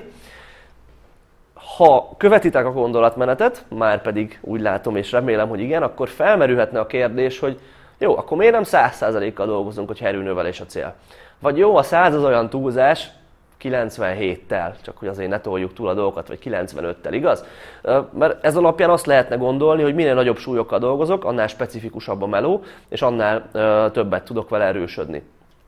Ez olyan szinten igaz is, hogyha csak azt az egy szériát nézzük, viszont ha azt nézzük, hogy összesen mennyi mennyiségű munkát, mekkora mennyiségű munkát tudok bevinni, egy olyan edzéssel, amikor mindig csak kurva nehéz egyeket csinálok, hát nagyon kevés lesz, igaz? Googleok három ismétlés nehéz egyest, vagy kettőt, vagy egyet, és utána tényleg meghalok, és nem fogom tudni folytatni a, a minőségi munkát. Tehát ezért van az, hogy nem érdemes túltolni se a használt súlyokat, és nem érdemes túl magasra se tévedni. Tehát valahol ebbe a 80-90%-os intenzitás zónába érdemes dolgozni, hogy erőnövekedés a cél, ami azt jelenti nekünk, hogy ilyen 3-6 ismétlésekkel jó, hogyha dolgozunk. És akkor levonhatjuk a tanulságokat, ami tök érdekes, mert észreveszünk egy olyat, hogy 60 a minimum, az semmire se jó, ami az alatt van, megint csak túlzás, de hogy nem feltétlenül ajánlott. És még egy érdekesség van, hogy 75-80 százalék között van az a zóna, ami a kettőnek a metszete. És ez a 75-80 százalékos súly az, ez alapján, amivel izmot is tudunk építeni optimálisan, meg erőt is tudunk növelni optimálisan, és nagyon szépen kijön ez, hogyha megnézzük mondjuk azt, akik itt már tapasztaltabbak edzésben, biztos, hogy egy csomó olyan edzésprogrammal találkoztok, ami 5 5 ír elő, fekvenyomásból, guggolásból, akármi, ez egy ilyen mágikus dolog az 5 5 Egyébként egy tényleg jó dolog, pláne kezdő középhaladó szinten 5 5 sémában edzeni, de miért van ez? Nem azért, mert az 5 5 ilyen jó hangzik, hanem azért, mert 5 5 általában ilyen 75-80% körüli súlyjal tudunk csinálni, azzal nem lesz túl nehéz, meg túl könnyű sem az öt ismétlés, és kimondhatjuk akkor ezek alapja, hogy 5x5 az az izomtömegre, meg az erőre is jól fog tudni nekünk hatni. Nyilván nem azt jelenti, hogy örökké 5 özünk, és akkor végtelen erősek leszünk, csak hogy ezt érdemes észrevenni, hogy az egy ilyen jó arany középút tud lenni. Alkalmazott volumen. Megvan az, hogy mekkora súlyokkal edzünk, nagyjából, igaz? Az a kérdés, hogy mennyit. Tehát rendben van, hogy én használok mondjuk ilyen 75% körüli súlyokat, de egy szériát csináljak belőle, vagy 15 szériát csináljak belőle. Egy edzésen, egy héten, egy edzésciklusban akármi. Ha lefekszek a fekvenyomópadra és belenyomok ötöt a, egy olyan súlyba, amiben már úgy ötöt nehéz nyomni, az hányszor ismételjem meg? Nyilván ez, ez egy nagyon fontos kérdés hiszen már tudjátok, mert elmondtuk, hogy ez fogja befolyásolni elsődlegesen az izomnövekedést, meg az erőnövekedést is, hogy mennyit gyakoroljuk azt a dolgot, amit szeretnénk csinálni, illetve hogy mennyi izomfeszülési időnek tesszük ki a testünket. Nem hiába egyébként, hogy a volumen az, ami a leginkább vagy a leggyakrabban tárgyalt komponensei az edzéstervezésnek, és, és és egy, egy olyan dolog, amin tényleg áll vagy bukik az, hogy az edzésprogramunk jó lesz vagy nem. És nagyon, hogy mondjam, és ahhoz, hogy megbizonyosodjunk arról, hogy az edzés volumenünk jó, ahhoz tudnunk kell, hogy miről beszélünk az alatt, hogy edzés volumen, igaz? Mert hogy most jó, szerdán nyomok öt szériát fekve, de hogy az úgy összességében a nagy képet figyelembe véve mit jelent, azt jó, hogyha tudjuk, és tudnunk kell, hiszen hogyha csinálunk egy edzésprogramot, mert most nyilván ez a házi feladat mindenkinek, hogy vagy aki olyan beállítottságú, mint szerintem sokan vagyunk itt, olyanok, én is mindig olyan voltam, hogy hazamegyek és kockás füzetnél megtervezem, és izé Excelbe beírom, és izé, mindig ilyen voltam, azok csinálják ezt, vagy megnézek a neten egy edzésprogramot, majd amiket én itt javaslok, és azt elkezdem csinálni. Csináltunk mi is több sablon edzésprogramot, amit szerintem tök jó, holnaptól el lehet kezdeni, és akkor megnézni, hogy merre visz. Viszont ott megint ott van a kérdés, hogy vagy a program, amit magatoknak terveztek, rossz lesz, vagy a program, amit letöltötök a netről, az, az lesz rossz, és azt látjátok, hogy eltelik 4-6 hét, és nem fejlődtem tőle semmit.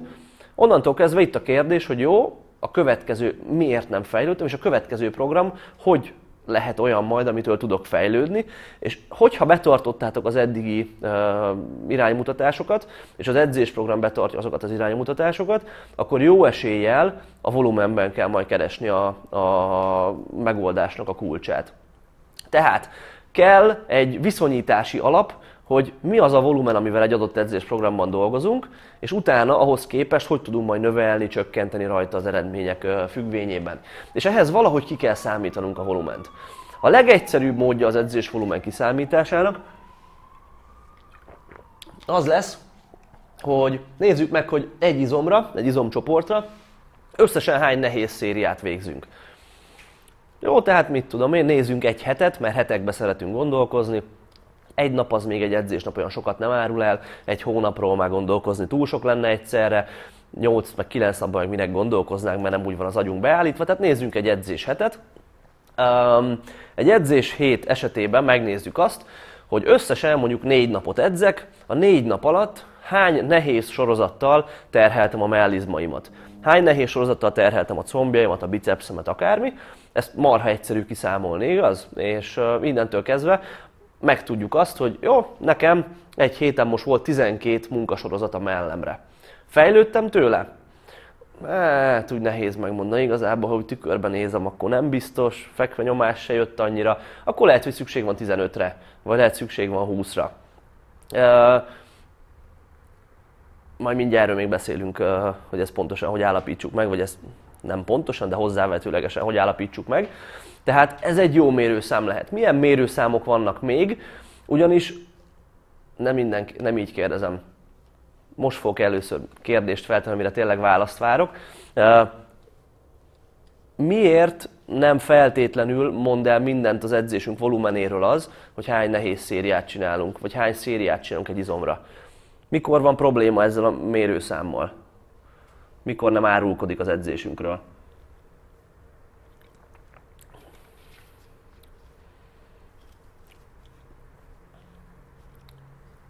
Nem jól tettem fel a kérdést?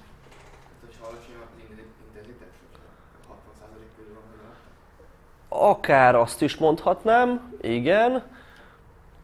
És a könnyű szériát csinálok, mi az a nehéz széria? Akkor te, tegyük fel így a kérdést. Azt írtam, hogy nehéz szériák parizom. Mi az a nehéz? Hát amikor már zé, majdnem ott maradok, annyira nehéz, vagy amikor hát még annyira nem nehéz, hogy majdnem ott maradok, de azért nehéz, de az kinek hol van az a határ, értitek? Tehát az, hogy mit nevezünk nehéznek, az nem feltétlenül egy számszerűsíthető dolog, de még ha az is lenne, akkor hova rakunk egy olyan szériát, ami hát úgy még éppen nem nehéz. Most akkor nem számolom bele? Vagy beleszámolom? Vagy értitek? Tehát nem lehet azt elképzelni, hogyha én azt mondom, hogy az a nehéz széria, amikor maximum két ismétlés hagyok benne az adott szériában. Jó, tehát tudom én 80-ban belenyomok 8-at, és úgy érzem, hogy még kettő ment volna, de több biztos nem. Az egy nehéz széria. Ez volt 80-ba 8 ismétlés. Ha 80-ba 7-et nyomok bele, az azt jelenti, hogy nem csinál semmit az izmaimmal? Nyilván nem, igaz? Tehát az is csinál valamit az izmaimmal. Tehát kérdés az, hogy mikor számít valami nehéznek. És ilyen szempontból a nehéz szériáknak a számolása nem feltétlenül egy mindent vívő dolog, hiszen egy csomó olyan programmal találkozhatok neten, meg, egy, meg lehet úgy is tervezni, ahogy egyébként én is szeretek tervezni, hogy nem nehéz szériákat ö, programozunk, hanem olyan szériákat, amiben marad még 3-4 ismétlés, és és, és így erősödünk szépen. Ilyenkor már nehéz azt mondani, hogy most mi számít szériának, meg mi nem. Ilyen szempontból lehet egy olyan mérőszámunk még, hogy tonna. Hány tonnát mozgatunk meg egy adott, egy adott gyakorlatból, egy adott edzéshét alatt. Ha én azt mondom, hogy googolok, fekvenyomok, felhúzok, akkor össze tudom számolni, hogy csináltam három szériát öt ismétléssel 100 kilóba, az összesen 3x5x100, mennyi? 1500 kilót mozgattam meg akkor azon a fekvenyomó edzésen, igaz? Ez egy mérőszám, 1500 kiló lesz az én edzés mennyiségem fekvenyomásból. Uh, sok ilyen, főleg old school erőemelő program uh, ezzel számol, és ez is egy teljesen jó módszer. Mikor rossz ez a módszer? Mikor nem feltétlenül lehet, mit, mit torzíthatja a tonna számolást? Láptolózott már valaki? Nyilván. Láptolóban 400 kg, az annyi, mint googolásban 400 kg? Hát kurvára nem igaz? Na, tehát igen, ez, ez nagyon komolyan befolyásolhatja azt, hogy, hogy mennyi tonnát mozgatunk meg, és eltorzíthatja. Lehet beszélni összismétlés számról. Egy adott hét alatt hány ismétlésnyi munkát végeztek az izmaim, de ez sem feltétlenül árulkodó. És még lehetne sorolni, um, sorolom is, ha érdekel valakit, van egy cikk a Power Builderen edzésvolumen címen, ahol ezeket a különböző módszereket így részletesen összehasonlítom, de itt most nekünk nem ez a lényeg, nem akarok ilyen belemenni mélyen, az a lényeg, hogy hogyan mérni kell az edzéseinket, és utána annak hatására, vagy annak segítségével következtetéseket levonni majd, hogy, hogy merre vigyem tovább az edzéseimet annak tükrében, hogy fejlődök vagy nem fejlődök. Mekkora legyen a volumen? Ha megvan nekem az a szám, kezdjük, a, legyen a legegyszerűbb, jó? Heti hány szériát csinálok egy izomra? Ez, ez talán a legegyszerűbb. Ha megvan ez, akkor hogy lőjem ezt be? Heti 10 legyen, vagy heti 20, vagy heti 40. És ehhez érdemes ezeket a mérőszámokat most figyelembe venni. Az MEV, a Minimum Effective Volume, az azt fogja nekem jelenteni, hogy az az edzés mennyiség, ami a lehető legalacsonyabb, de még valamiféle pozitív dolgot csinál a testemmel. Jó, tehát hogyha már egy ismétléssel kevesebbet csináljuk, akkor már nem, nem izmosodnék, de így még úgy éppen történik valami mérhető. Nyilván ez most ilyen izé, elméleti szinten beszélünk róla, mert ez nem így működik a gyakorlatban. Mit lehet ezzel erről elmondani, egy kis edzés terhelésről?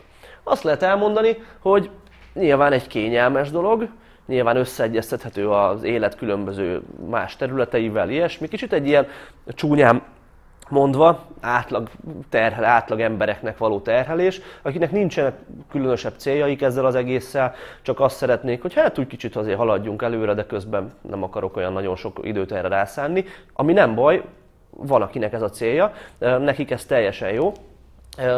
Akinek komoly céljai vannak, azoknak érdemes inkább a másik véglet felé menni, az MRV felé menni, ami a lehető legmagasabb, maximum recoverable volume, a lehető legmagasabb edzésterhelés, amiből még éppen regenerálódni tudok.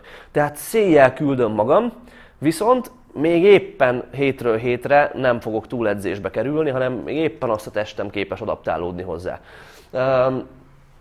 Ez nyilván azoknak való, akik maximális eredményeket akarnak, viszont ez nyilván azt látjuk, hogy vékony jégen táncolunk ilyenkor, hiszen hogyha épp azt akarjuk megcélozni, hogy hú, már nagyon-nagyon vagyok verve az edzéstől, de még talán éppen jó, az könnyen lehet, hogy nagyon leszek verve tőle és túl edzem magam.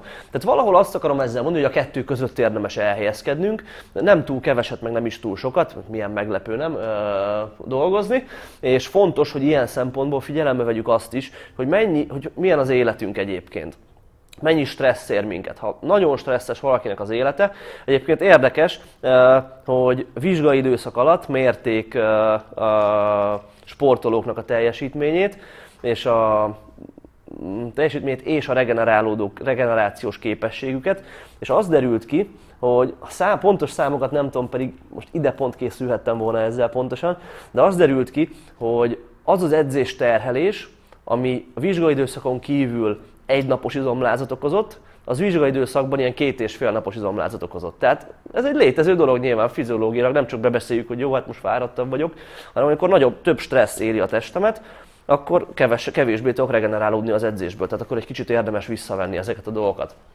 pihenés nyilván befolyásolja, de hát a vizsgai időszaknál most ide visszakanyarodhatunk, igaz? Tehát, hogyha 6 órákat tudok aludni, akkor kevesebb edzés terhelést tudok tolerálni, mint ha 8 órákat tudnék aludni. Ha 8 órákat tudok aludni, akkor az még mindig kevésbé mint ha 10 órákat tudnék aludni, tehát nyilván lehet ezt fokozni. Étkezés ha jól kajálok, és ki van számolva fehérje, szénhidrát, zsír és minden izé, tápanyagidőzítés, akkor biztos, hogy sokkal több edzésmennyiségből tudok regenerálódni és ami még fontosabb, több edzésmennyiséget tudok átalakítani adaptációvá, mint hogyha ennék egész nap egy izé meleg szendvicset, meg egy kis izé fornettit. Uh, jó, tehát nyilván ezek befolyásolják. Megint csak uh, gyakorlati tanácsok, mekkora legyen a volumen. Um, látjátok, nagyon, nagyon uh, milyen széles intervallumokról van szó, vagy tág intervallumokról megint csak nehéz ezzel mellé lőni, azt gondolom, hogyha így csináljátok. Ha izomnövelés a cél, akkor azokról van szó, akik már azért úgy edzenek egy fél éve, éve, azoknak érdemes azért izomcsoportonként egy 15 szériát elvégezni hetente. Jó, tehát ez olyan nem, nem annyira sok. Hogyha azt mondom, hogy csak heti egy lábnapon van, nagyon szarú hangzik, de valakinek csak heti egy olyan napja van, amikor a lábait edzi, és ott nem tudom, googolok öt szériát, láptolózok öt szériát, meg még nem tudom, combhajlítózok, vagy akármi öt szériát, az meg is van kb. egy, egy heti edzésterhelés, amitől már valószínű, hogy pozitív adaptációkat lehet várni. Ha valaki kicsit póveresebben edz, akkor meg lehet, hogy heti háromszor Google, mint három nap öt szériával, és, és az megint csak, megint csak jó lesz. Ha erőnövelés a cél, akkor egy picit alacsonyabb számot láthatok erőnövelésnél. Az miért van, mint izomépítéshez? Nagyobb a súly, és az miért, miért befolyásolja ezt?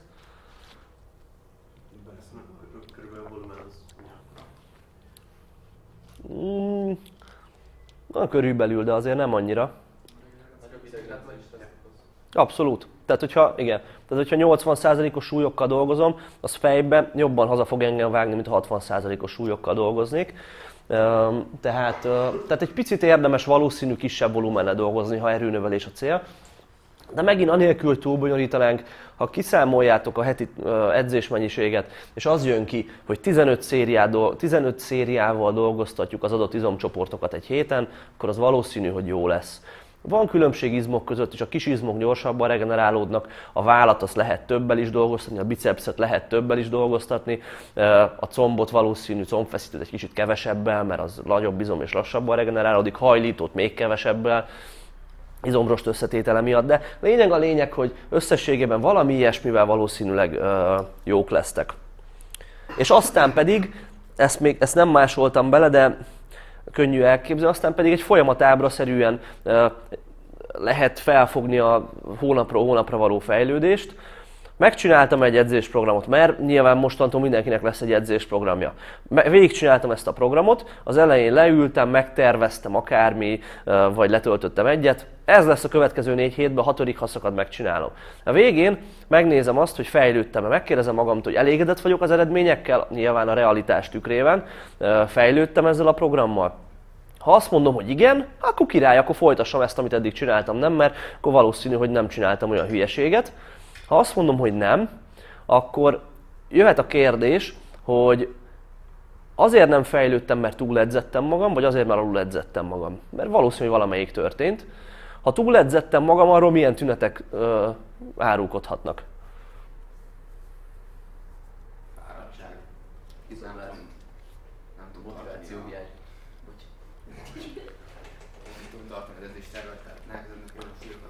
Abszolút. Igen. Talán még étvágytalanságban én még azt nem vettem észre. Szarabbul alszunk, az nekem egy nagyon nagy dolog, amikor egy, egy nehéz edzésciklusnak a végén vagyok már, és kezdem érezni, hogy nagyon vagyok verve. Csomószor felébredek éjszaka, olyan, olyan fáradtabban ébredek föl reggel. Tehát ezek olyan dolgok, amik visszajelzések arról, hogy túl sokat csináltam-e. Ha pedig túl sokat csináltam, mi a megoldás? Kevesebbet kell csinálni a következő ciklusban. Igaz? Mert valószínűleg túl sok, túlságosan nagyon vertem a testem, és állandóan csak kapta az újabb és újabb pofonokat, és nem volt ideje regenerálódni belőle. Nem volt alkalma regenerálódni. Hogyha uh, ha ilyen tünetek nincsenek, de nem fejlődtem, akkor az mit jelent? Túl kevés volt, igaz? Akkor többet kell csinálni. Akkor mit mondok? Csináltam 15 szériát eddig egy héten, most csinálok 18-at. No, és akkor megnézzük, hogy azzal mi lesz. Tehát végülis ez ennyire egyszerű, így a felszínen. És akkor a gyakoriságról nem beszéltünk még, mondtam, hogy ez kicsit kevésbé fontos, viszont amit érdemes megjegyezni, az az, hogy bármilyen edzésprogram, amit ilyen gyúrósabb körökből tölthettek le neten, meg ilyesmi, az még sajnos egy ilyen régi rossz berögződésnek az áldozata, vagy eset áldozatául, ez pedig az, hogy hetente egyszer, elég, ér, egyszer érdemes és elég edzeni egy izmot, azt jó szétküldeni, és aztán adni neki jó hosszú időt regenerálódni, mert hogyha hetente egyszer szétbombázom a lábamat, utána nem tudok járni négy napig, és utána még három nap, mire nagyjából lesz kedvem még egyszer lemenni googolni, és akkor kb. ott vagyok, hogy hetente googolok egyszer. És ez sajnos ez a, ez a, ez a tévhit, ez mai napig így a, a gyúrósabb körökben megvan. Az a baj ezzel, hogy lehet eredményt elérni vele. És ez egy, egyébként tényleg baj, mert megvezethetjük magunkat, hogy ez a jó út, mert nyilván, hogyha heti egyszer edzem magamat, és izé, adok elegendő terhelést, az fejlődéshez fog vezetni, csak nem optimális fejlődéshez. Tehát, hogyha én azt mondom, hogy azt az edzés mennyiséget, amit most elmondtunk, ez a 15 széria egy hétre, ezt egyetlen napra rakom, csinálok egy mellnapot, egy lábnapot, ismerősen hangzik mindenkinek, akkor gyakorlatilag az fog történni, hogy azon az egy napon mondjuk hármat lépek előre és kettőt hátra, jó esetben, igaz? Mert azt csinálom, hogy nagyon szétcsesztem a testemet, az, az, az, azokat az izmokat, adtam egy nagy növekedési ingert. A nő, nagy növekedési inger jó, igaz? Persze, mert hát azt szeretném. Viszont utána lesz még hat napja a testemnek, következő hét hétfőig, amikor megint a sorra kerül, lesz hat napja a testemnek, hogy, ne, hogy amit stimulus nélkül fog eltölteni. És ezzel kapcsolatban azt érdemes tudni, hogy 36-72 óra körülbelül az a hipertro, addig 36-72 óráig tart az a hipertrofikus környezet, amit egy adott izomban teremtünk azzal, hogy azt jól megedzük. Nem csak egy kicsit, hanem úgy jól megedzük. Uh, nyilván izmok válogatják, megint csak egy nagy, nagy izomban ez hosszabb idő, egy kis izomban annyira kevés idő, ezzel szeretek ilyenkor példálózni, hogy a biceps esetében um, ilyen azt hiszem középhaladó uh, testépítőket, vagy gyúrósokat akárhogy nevezzük, um, kértek arra, hogy azt hiszem összesen 12 bukásig vitt szériával edzék meg a bicepset. Az azért úgy sok, nem? Tehát négy gyakorlat, három szériával és mind bukásig biceps. Az egy olyan tisztességes biceps edzés, nem mondanánk azt, hogy kevés és 24 óráig tartott a megemelkedett proteinszintézis mértéke ennek következtében. Tehát azt látjuk, a proteinszintézis nem minden, de azért nagyon nagy részt árulkodik arról, hogy meddig volt izomépítő fázisban vagy stádiumban az izom. Azt látjuk, hogy 24 óráig épült a biceps, és utána, hogyha vártam még öt napot, akkor az alatt nyilván elkezdett lefele épülni, mert hát hogyha nincs stimulus, akkor, akkor az előbb-utóbb elkezd lefele épülni. Ezért mondom, hogy hármat lépek előre, kettőt lépek hátra, hogyha ha ilyen ritkán edzek egy-egy izmot. Arról nem is beszélve, hogy ezek általában, mint úgy minden egyébként, ugye, ami testépítő körökből jön, olyan sportolók által vannak támogatva ezek az edzéstervek, ami most megint csak no hate, meg nem azért mondom, akik az anabolikus anabolikus környezetet nem annak köszönhetik, hogy az edzést, edzéset teremtik ezt meg, hanem vannak azért egyéb rásegítő tényezők, és azok, ugye, és azok, hogyha valaki cuccol magyarul, akkor nincs rászorulva arra, hogy azzal építsen anabolikus környezetet, az edzéssel magával építsen anabolikus környezetet, ott eleve lesz egy anabolikus környezet, amit aztán az edzéssel még jobban fel tudunk pörgetni. Nyilván kell edzeni úgyis, csak ja.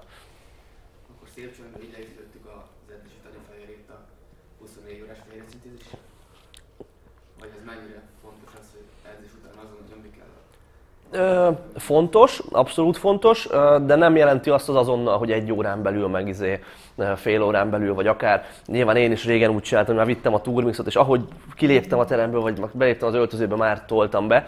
5 perc, azt hiszem biciklivel 5 percre raktunk a teremtől, de azt, azt, az nem fér bele, tehát nyilván meg kellett még inni a terembe.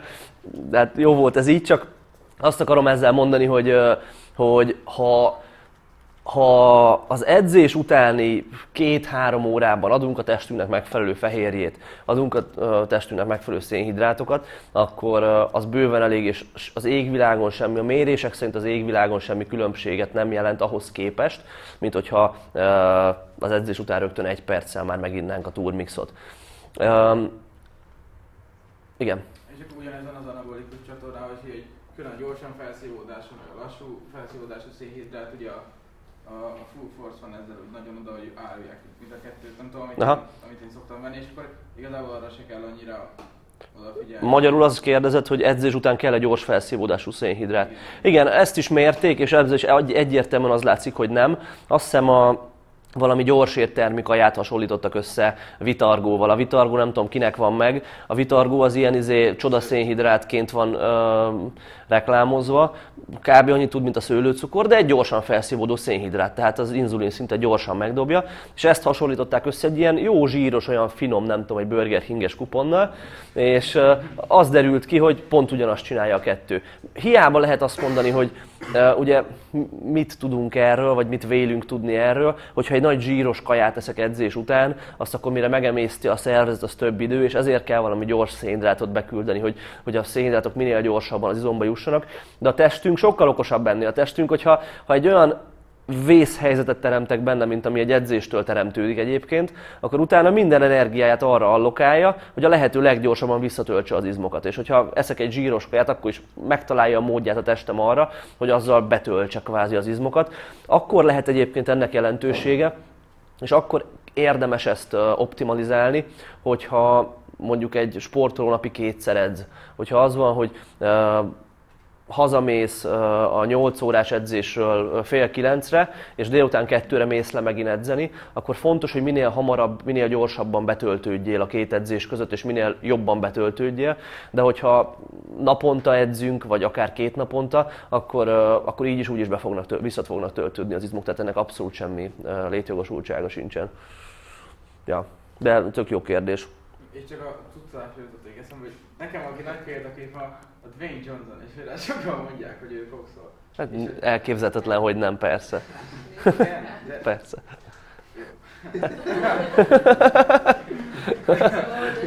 Álmok törnek össze. Ja. Szerintem talán a százalék, aki ezt megerősítette benne, de még azért megvan. Megvan az esélye, hogy nem. Csak elég kicsi ennek az esélye, igen. De hát Na, szóval nem úgy akarok erről beszélni, hogy most az baj, hogyha valaki voxol. Én sose csináltam, meg nem, nem is el szándékomba, de most ez mindenkinek a saját döntése. Nyilván mindaddig, amíg nem egy olyan sportban méretetjük meg magunkat, ahol ez jogosulatlan versenyelőnt jelent. Most azt, hogy a terembe kicucolja magát teli, az mindenkinek a saját döntése. Meg hogy megéri-e is a saját döntés, azt gondolom, hogy ez most nem lehet úgy nézni, hogy megéri vagy nem. Hát ha valakinek ez egy ilyen fontos dolog, akkor megéri valószínű. Tehát, na. De nyilván nem, nem, nem, a, nem javaslom senkinek. Ellenőrzöttel kéne engedni szerintem valamennyire, mert úgyis minden évsportban mindenki nyomja, és akkor valaki lebukik, akkor meg mindenki ki van akadva, hogy hú, mert ezt nem tudtuk, és hogy meg vagy Hát igen, lépjetek be a Power Builder klubba, a Facebook csoportunkba, aki, aki benn van, ki van bent kíváncsiságból, nem sértődök meg. És ott van mostanában sláger téma, témaként ez rendre előjön, hogy melyik szervezet, melyik versenyzője cuccol vajon, és hogy ez lehetséges-e naturálon valakinek, nem tudom, 300-at felhúzni, vagy ilyenek. Szerintem foglalkozunk magunkkal, tehát én, én minden sportolótól azt várom, és uh, azt uh, követelem meg, hogy naturálon uh, mérettessék magunkat a versenyeken, meg naturálon edzenek, azt, hogyha valaki meg nem így akarja, akkor ne úgy csinálja. Tehát, ja. Na, egészség. Um, igen, tehát uh, érdemes nem egyszer edzeni egy izmot egy héten, érdemes nem egyszer csinálni egy gyakorlatot egy héten, mondjuk, hogyha googolunk, akkor azt érdemes többször. Um, hogy néz ez ki a heti edzésbeosztás függvényében? Ha heti két-három edzés fér bele az edzésbeosztásunkba, akkor érdemes teljes edzéseket csinálni. Érdemes minden edzésen googolni és fekve nyomni és valami hátgyakorlatot csinálni, biceps, akármi. Ha legalább négyszerre tudunk menni a terembe, akkor ott már el lehet gondolkozni azon, hogy ketté bontjuk a testet, egy alsó test, felső testre mondjuk elsősorban ez, a, ez tud a legjobb ötlet lenni. Ha meg azt mondjuk, hogy akár 5-6-7 napot is tudunk edzeni, akkor el lehet azon gondolkozni, hogy mondjuk csinálunk egy nyomóedzést, ugye mell, váll, triceps, csinálunk egy húzó edzést, hát, biceps, meg csinálunk egy láb edzést, és akkor ezeket így váltogatjuk. Ugye a lényeg az, amit ebből akarok mondani, hogy azért érdemes egy-egy izmot egy körülbelül heti kétszer edzeni. A heti kettő, heti egynél sokkal jobb, a heti három, a heti kettőre nem feltétlenül, a heti négy meg már megint nem feltétlenül. De ha egy, egy héten kétszer edzünk egy izmot, az, az valószínű egy jó dolog lehet így hosszú távon. Kezdőként is, haladóként is, és, és örökké. Na, progresszió. Um, Igen, inkább ezt most a képpel kezdem. Ugye, hogy néz ez ki a szuperkompenzáció nekünk, hogy néz ki a folyamat, amit edzéssel uh, indukálunk. Tényleg. Nem, a gépen stimmelt még otthon nekem, de mindegy. Uh, tehát uh, edzéssel adok egy terhelést a testemnek, az nyilván egy romboló jellegű hatású terhelés lesz, persze. Azzal a teljesítményünk, izomtömegünk minden elkezd csökkenni, utána ez visszajön a bázis szintre, ahogy a testünk elkezd regenerálódni, és ugye az egésznek a szépsége az, hogy a testünk mindig próbál erősebbé és izmosabbá újjáépülni, hogy már kibírja azt a terhelést még egyszer, tehát a bázisszint fölé fogunk megérkezni. Az sajnos nem oda valahova, hanem csak egy ilyen kis nagyon picivel fölé, de az már hosszú távon jó lesz. És utána érdemes akkor még egy edzést beiktatnunk, és így szépen haladni előre. Mi a gond ezzel? Az a gond ezzel, hogy minél haladóbb szinten vagyunk, annál nagyobb edzésterhelésre lesz szükség ahhoz, hogy tovább lépjünk, igaz? Persze. Volumenben és intenzitásban, mindenben. És minél haladóbbak vagyunk, ez a minél nagyobb edzésterhelés, annál nagyobb regenerációs költségekkel is fog járni. Tehát kezdőként elég lesz, nem tudom, 40 kilóba googolni ötöt, tök jó, holnapra már kipihenem és akár googolhatnék újra. Haladóként valószínű, hogy szükség lesz arra, hogy feszegessem a határaimat nagy súlyokkal, és a regenerációs költségei ennek majd nagyobbak lesznek. Oh yeah. Ja. Tehát meg, meg kell találni azt a fejlődést, ahol regenerálódni is tudunk, és fejlődni is, és ez fontos, hogy ezt fejlettségi szinthez kell kötni. Fogjuk fel ezt úgy, hogy kezdő, középhaladó, haladó skálán mozoghatunk, aztán nyilván ez nem egy ilyen pontosan behatárolt valami. Kezdőként edzésről edzésre abszolút erősödhetünk. Igaz? Az elképzelhető, hogy valamit először csinálok, és abban mondjuk az első egy évben minden edzésről jobb és jobb tudok lenni.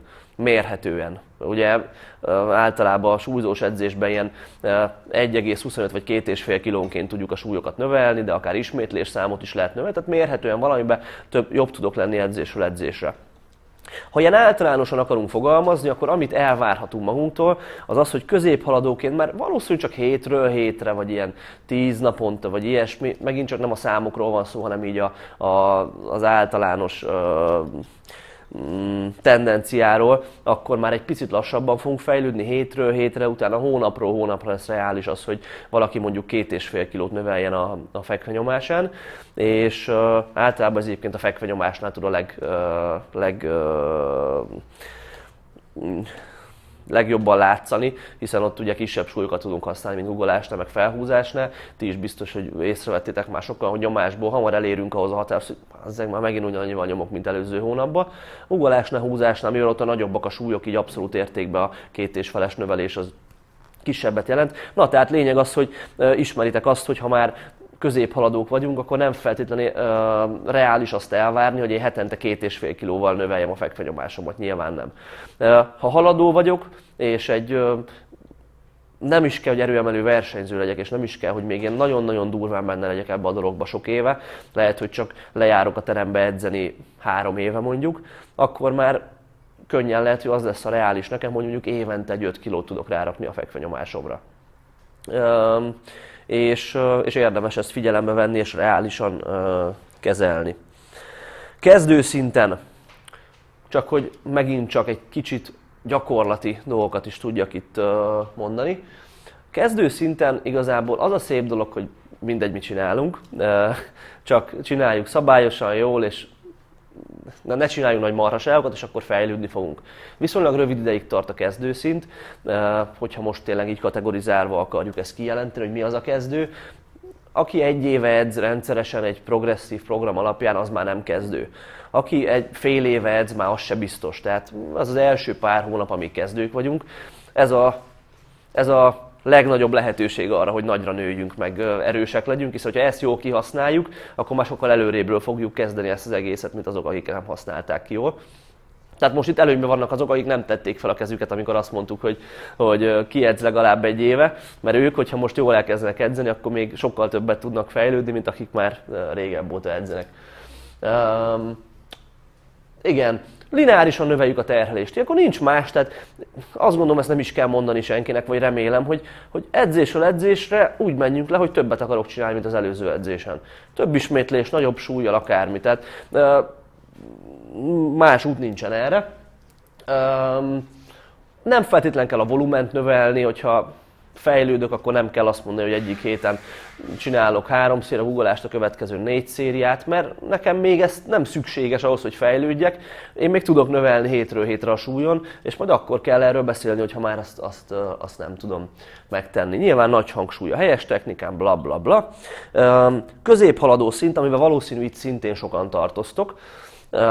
Ez a középhaladó szint valószínű, hogy a progresszív edzésekkel eltöltött első pár év, Um, itt talán már érdemes lehet periodizált programokat uh, használni, amit uh, most egyelőre még nem mennék bele, hogy egy kicsit később, ha lesz időnk, beszélgetünk egy picit róla. De itt érdemes lehet az, hogy mondjuk csak nagyon egyszerűen mondva egy hónapig izomnövelésre fókuszálok, egy hónapig erőnövelésre fókuszálok. Egy hónapig 6-8-akat csinálok valamivel, egy hónapig meg 4-6-okat csinálok valamivel, vagy 3-5-öket. Ugye hogyha ezt így kijelentettük eddig, hogy nagyjából az, egyik, az egyikre, a másik a másikra lehet alkalmasabb. Középhaladóként, hogyha egy edzéshetet össze akarok rakni, akkor milyen eszközeink vannak erre? Mondjuk lehet az, hogy különböző ismétlés tartományokat váltakoztatok, hiszen ugye azt akarom ezzel mondani, hogy kicsit visszább lépve, hogyha heti kétszer googolok középhaladóként, akkor nincs az Isten, hogy én heti kétszer tudjak növelni két és fél kilót a googolásomon, tehát valahogy variálni kell a terhelést. Egyszer alacsonyabb ismétlés számokkal, hétfő 3x 8-at googolok, pénteken 4x 6-ot googolok. Következő hétfő 3x 8-at nagyobb súlyjal, következő pénteken 4x 6-ot nagyobb súlyjal. Érti azt hiszem mindenki. Lehet könnyű, közepes, nehéz napokat tervezni, nagyjából hasonló dolog. És ja, és haladó szint, ahol valószínű, hogy itt most kevesen vagytok, inkább úgy mondom, ez a, ez a, a haladó szint lesz az, ahol már ilyen általános tanácsokat nem nagyon lehet adni sajnos. A haladó szint az, ahol már minden, vagy ha nem is minden, de nagyon sok dolog azon múlik, hogy mennyire ismeri saját magát a sportoló, vagy az edző mennyire ismeri a sportolóját, és onnan hogyan tud okosan, nagyon piciket előre lépve, de hosszú távon mégis haladni. Ugye ezért van az, hogy lemegyünk az edzőterembe, meg biztos, hogy van köztetek, aki így járt, meg én is így jártam, sokáig ebbe topogtam, hogy fejlődünk az edzéseinktől az első egy-két-három évben, és aztán úgy mintha megállna a dolog, hogy úgy csinálom, de úgy Nem, nem erősödök, nem izmosodok, olyan bő, ugyanúgy van minden kb. És azért, mert ekkor érünk el arra a szintre, ahol már ilyen középhaladó haladónak számítunk most ilyen megfontolásból, vagy ilyen aspektusból, és ekkor van az, hogy már a nagyon kicsi részletek is sokat számítanak, hiszen ezeken múlik az, hogy azt a kis egy milliméternit előre tudok lépni edzésről edzésre, vagy nem tudom előre lépni edzésről edzésre. Vannak olyan tanítványaink már, akik tényleg ilyen országos szinten a magasan jegyzettek, és náluk több, nagyon erősen észre lehet azt venni, minél több ilyen tanítványom van, annál jobban látom, hogy elég, ha csak egy mentális probléma van, és nem úgy áll valaki hozzá az edzéshoz, ahogy kell, az már tud különbséget jelenteni az a között, hogy évről évre rá tudok rakni a guggolásomra 10 kilót, vagy sem ennyit nem tudok rárakni. Lehet, hogy csak olyan hozzáállásom van az edzéssel kapcsolatban, hogy, hogy kicsit pessimista vagyok, és nem hiszem el magamról, hogy képes vagyok rá, és az eldöntheti azt, hogy nem fog tudni évről évre fejlődni. Most nyilván nem erről akarok beszélni, csak hogy lássátok, hogy, hogy ennek köszönhető az, hogy a legtöbben megrekednek egy szinten, és utána nem tudnak uh, tovább lépni, hiszen itt már uh, komoly szakmai tudásra van szükség, amit vagy önmagunknak építünk fel, vagy megkérünk egy edzőt, és ő csinálja ezt periodizációról kicsit később, mert szeretnék még a gyak... Hát később már valószínűleg nem, mert végzünk majd. Uh, max majd, hogyha visszajövök. Uh, szeretnék még a gyakorlatokról beszélni egy kicsit, és ezt aztán mindjárt rövidre zárjuk, és pár kérdést, hogyha majd van, akkor szeretnék válaszolni, vagy megbeszélni. Uh, viszont erről még nem beszéltünk, és nagyon fontos, hogy milyen gyakorlatokat végezzünk az edzéseken. Ezen kívül már szinte mindent lefettünk, Viszont rendes guggolást csináljak, vagy láptolózzak. Guggolást csináljak, vagy előgugolást csináljak. Ruddal nyomjak fekve, vagy egykezesekkel nyomjak fekve. Egykezesekkel nyomjak fekve, vagy tárogassak melgépen. Tehát, hogy mit csináljunk. Ezeket nézzük át most különböző szempontok alapján. Megint csak várom a kérdéseket, meg hogy kössetek bele abba, amit mondok. Mert ugye nincsenek általános igazságok.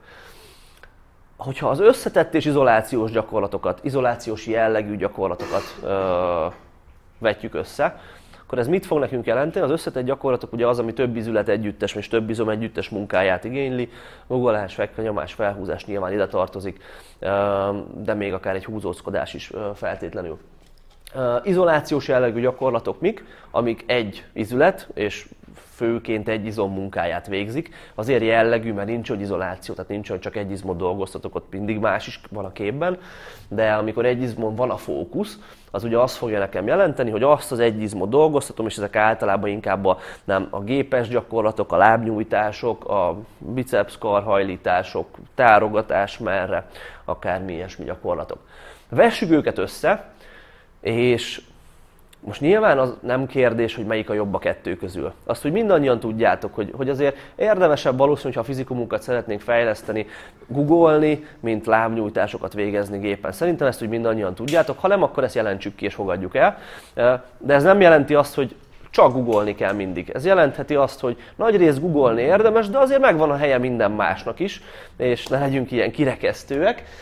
Beszéljük meg azt, hogy hogyan lehet összehasonlítani ezeket a gyakorlatokat. Ugye egy nagy összetett gyakorlat, nagyobb izomtömeget von munkába, tehát időtakarékosabb, nem? Tehát, hogyha egy fekvenyomással meg tudom edzeni a vállamat, a mellemet, meg a tricepszemet is, akkor minek edzeném meg külön-külön őket? Most így nagyon egyszerűen mondva, ez egy tök jó dolog, tehát ezt el lehet mondani az összetett gyakorlatok előnyeként. Nagyobb hormonális hatása van, bár ez ezzel kapcsolatban sok a vita, hogy ez tényleg hatással van az izomnövekedésre, nem biztos, de el lehet mondani, hogy nagyon tesztoszteron kibocsátása, növekedési hormon kibocsátással jár az, hogyha egy nagy súlyt mozgatok, mint hogyha csak valami gépen izé bohockodnék. És akkor kirekesztő voltam mégis. Erőnövelésre és a teljesítmény mérésére alkalmasabb egy összetett gyakorlat. Miért? Hát ugye, mert annak az a lényege, hogy ott a teljesítményt tegyük próbára, míg egy izolációs gyakorlatnál azért, hm, hát most egy biceps karhalitásnál mennyit csaltam bele vából, vagy akár, most azért ezt elég nehéz így, így mérni, és, és tényleg edzésről edzésre a teljesítmény növelésével előre haladni. Mi lehet akkor az előnye az izolációs gyakorlatoknak? Ott vannak, de nézzük át. Ugye talán a legfontosabb az lehet, hogy kis idegrendszeri stresszt ad, Hát biceps karhajtásból bármelyik meg lehet csinálni, anélkül, hogy ugye elfáradna az ember igazán, vagy egy lábnyújtásból is, tehát kisebb idegrendszeri stresszt ad. Tehát, hogyha kicsit visszalépek, sok idő telt már el, és már fárad mindenki, de kicsit még visszalépek, és nézzük meg azt, hogy ha 15 széria 15 szériányi munkát akarunk elvégezni egy izomra egy héten, ugye ezt megbeszéltük nagyjából, és én azt mindent nehéz googolásból akarom csinálni, fú, hát ez úgy azért sok az úgy azért nem nagyon ismerek olyat, aki 15 célra nehéz ugolás meg, tényleg nehéz ugolás megcsinál egy héten. Tehát azzal már könnyen túledzhetjük magunkat. Viszont ha azt mondom, hogy 10 széria uggolást csinálok, és mert te 5 széria kitörést, hát az úgy már azért tolerálhatóbb. 5 széria ugolást, 5 széria kitörés, meg 5 széria láptolót. Fú, hát ez már mindjárt fitness, nem? Tehát ezt már tökre lehet tényleg itt tolerálni. Tehát meg ez, ez egy előnye abszolút az izolációs jellegű gyakorlatoknak, hogy úgy lehet plusz izommunkát velük bevinni, hogy igazából nincs, nincs sok idegrendszeri költsége neki.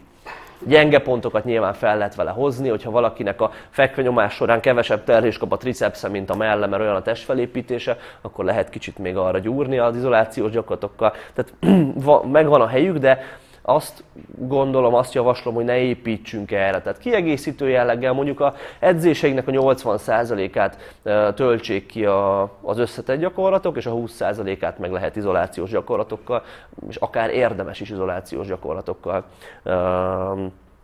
kitölteni. Hogyha azt mondjuk, hogy összetett gyakorlatok, akkor nézzük, hogy ezek, ezek milyenek legyenek. Legyenek-e googolás, fekvanyomás, felhúzás nyilván, amúgy nem biztos. Tehát legyenek ugolás, fekvenyomás, felhúzás, vagy legyen inkább ennek a variációi. Milyen variációk? Mondjuk mondjuk két variációt googolásra. Előgugolás, megállított googolás. Fekvenyomásra. Szűk nyomás. Hogy lehet még fekve nyomni? Csak rúddal lehet? Ferdepadon lehet egykezesekkel fekvő nyomni, igaz? Tehát van egy csomó verzió, felhúzásnak is vannak verziói, tehát érdemese, és, és ugyanúgy összetett gyakorlat mindegyik, tehát az előző előnyök igazak rá, tehát érdemese variációt, vagy inkább főgyakorlatot végezni. A főgyakorlatok lesznek mindig azok, amik az edzésén középpontjában kell, hogy legyenek, és minden más gyakorlat, amit végzünk, azok azt kell, hogy segítsék, hogy a főgyakorlatainkban egyre erősebbek tudjunk lenni, hiszen ezek segítségével mérjük fel a fejlődést. Mert odaállok a tükörbe, hogy fú, hát most nőttem, fene tudja, de hogyha a főgyakorlatban 5 kilót erősödtem, akkor 5 kilót erősödtem, akkor jó megy a programom, az tök jó. Um, Viszont a variációkat érdemes a technika csiszolásának, csiszolásának céljából végeznünk. Csökkentheti a sérülés veszélyt, igaz? Hogyha én állandóan csak fekve nyomok, rendes, egyenes padon rúddal, akkor a vállamat, a vállizületet mindig ugyanaz a típusú terhelés fogja érni, és hosszú távon ebbe így kvázi elhasználódhat. Viszont, hogyha néha váltogatom a ferdepados nyomásra, az egykezes fekve nyomásra, akkor kicsit olyan egészségesebb lesz a terhelés, amit adok a testemnek, és a sérülés veszélye az valószínűleg kisebb lesz. Azt javaslom ilyen szempontból, csak hogy ezen is lépjünk tovább, azt javaslom ilyen szempontból, hogy amíg kezdőbbek vagytok, valószínűleg legtöbben itt, ilyen szempontból ide tartoznak, addig ne variáljunk, addig uggoljunk, nyomjunk fekve, húzzunk fel, nem csak ha erőemelők vagytok, hanem egyébként is, hogyha akartok haladni ebbe az egészbe, uggoljunk, nyomjunk, húzzunk, tanuljuk meg faszán a technikát, és, és legyünk ebben minél jobbak, és ha már haladóbb szintre kerül az ember, akkor érdemes nagyobb variációt belevinni az edzésekbe, hogy esetleges gyenge pontokat fejlesztjük, a technikát fejlesztjük különböző aspektusokból. De hogyha mindig más csinálunk, akkor nem tudunk majd egy, dologban, egy dologhoz alkalmazkodni, és azt gyakorolni, és abban jónak lenni. Igen. És a variációt inkább úgy érdemes, hogy mint hogyha veszünk egymást egymást követő négy edzést, akkor mondjuk az első három edzésen csak csak rendesen fekvegyomok, és a negyediken csinálok mindent, ami ettől eltér. Uh-huh, tök jó. minden edzésen, jó, mit tudom, az edzés nagy részében rendesen fekvegyomok, és utána csinálok mondjuk 20% olyat, ami el. Uh-huh. Hogy érdemes? Keressünk, ahelyett, hogy válaszolnék, mert nem nagyon lehet válaszolni rá, mert mind a kettők megvannak az előnyei, hátrányai, keressünk előnyöket, hátrányokat. Tehát nézzük meg, hogy miért jobb az, hogyha minden edzésen hasonló terhelést adok, de az edzésen belül váltogatom azt a terhelést. Vannak előnyei. Kevésbé monoton az edzés.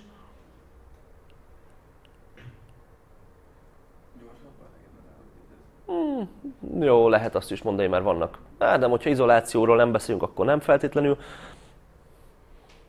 megvan az a hatás nyilván, amit szeretnénk, hogy nem mindig ugyanazt csináljuk, hanem néha egy kicsit mást. Hogyan szokunk hozzá inkább az adott stimulushoz, így sem belül, vagy inkább edzésről edzésre szokunk hozzá? Szerintem is. Aha, tehát, hogyha, hogyha, tehát nem biztos, hogy a, változás, a, a változásnak a szükségét, igényét, azt kielégítjük azzal, hogyha edzésen belül változtatunk, de egyébként full ugyanazt csináljuk mindig.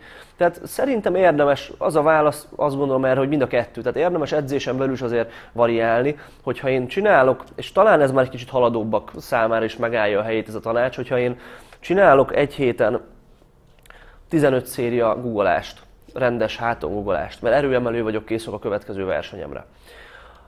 Akkor, amikor megcsináltam a 14. széria guggolást, és még jön a 15 akkor a 14-hez képest a 15 széria, a 15. széria már olyan sok különbséget nem fog jelenteni, igaz? Tehát az, hogy majdnem ugyanaz, ez csak még csinálok egyet. Viszont, hogy a 14 széria guggolás után egy adott héten még csinálok egy 15. széria mondjuk megállított guggolást, azért, hogy stabilabb legyek a guggolás alján, vagy elő a guggolást azért, hogy a combfeszítőimet jobban terheljem, akkor az már talán egy kicsit többet hozzá tud adni az egész képhez, mint hogyha még egy rendes guggolást csinálnék ezért van az, hogy én nem hiszek a százszázalékos specifikusságban. Tehát nem gondolom azt, hogy bárkinek is úgy kéne edzeni, legalábbis a nagy részében az edzéseknek, hogy, hogy mindig ugyanazt csináljuk ilyen szempontból kicsit így érdemes változtatni.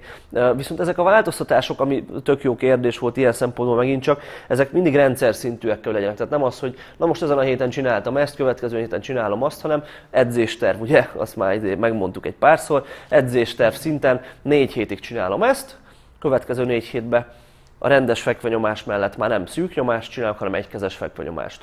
Aztán a következő négy hétben egykezes fekvenyomás, illetve erdepados fekvenyomást. A lényeg mindig marad, és a, a, a változókat, a, a, a variációkat egy kicsit változtatjuk edzésről edzésre, szisztematikusan. És akkor ezt mondjuk érdemes úgy csinálni, hogy mint négy hétig, így négy hétig úgy, és akkor mint egy harmadik lehet, négy hétig amúgy, és aztán pedig kezdődik előről csak a súly. Mondjuk úgy, aha, ja, ja, mondjuk. Én azt gondolom, hogy a, a variációkban annyira nem is feltétlenül kell, hogy a... Szia, szia! Köszi, hogy jöttél.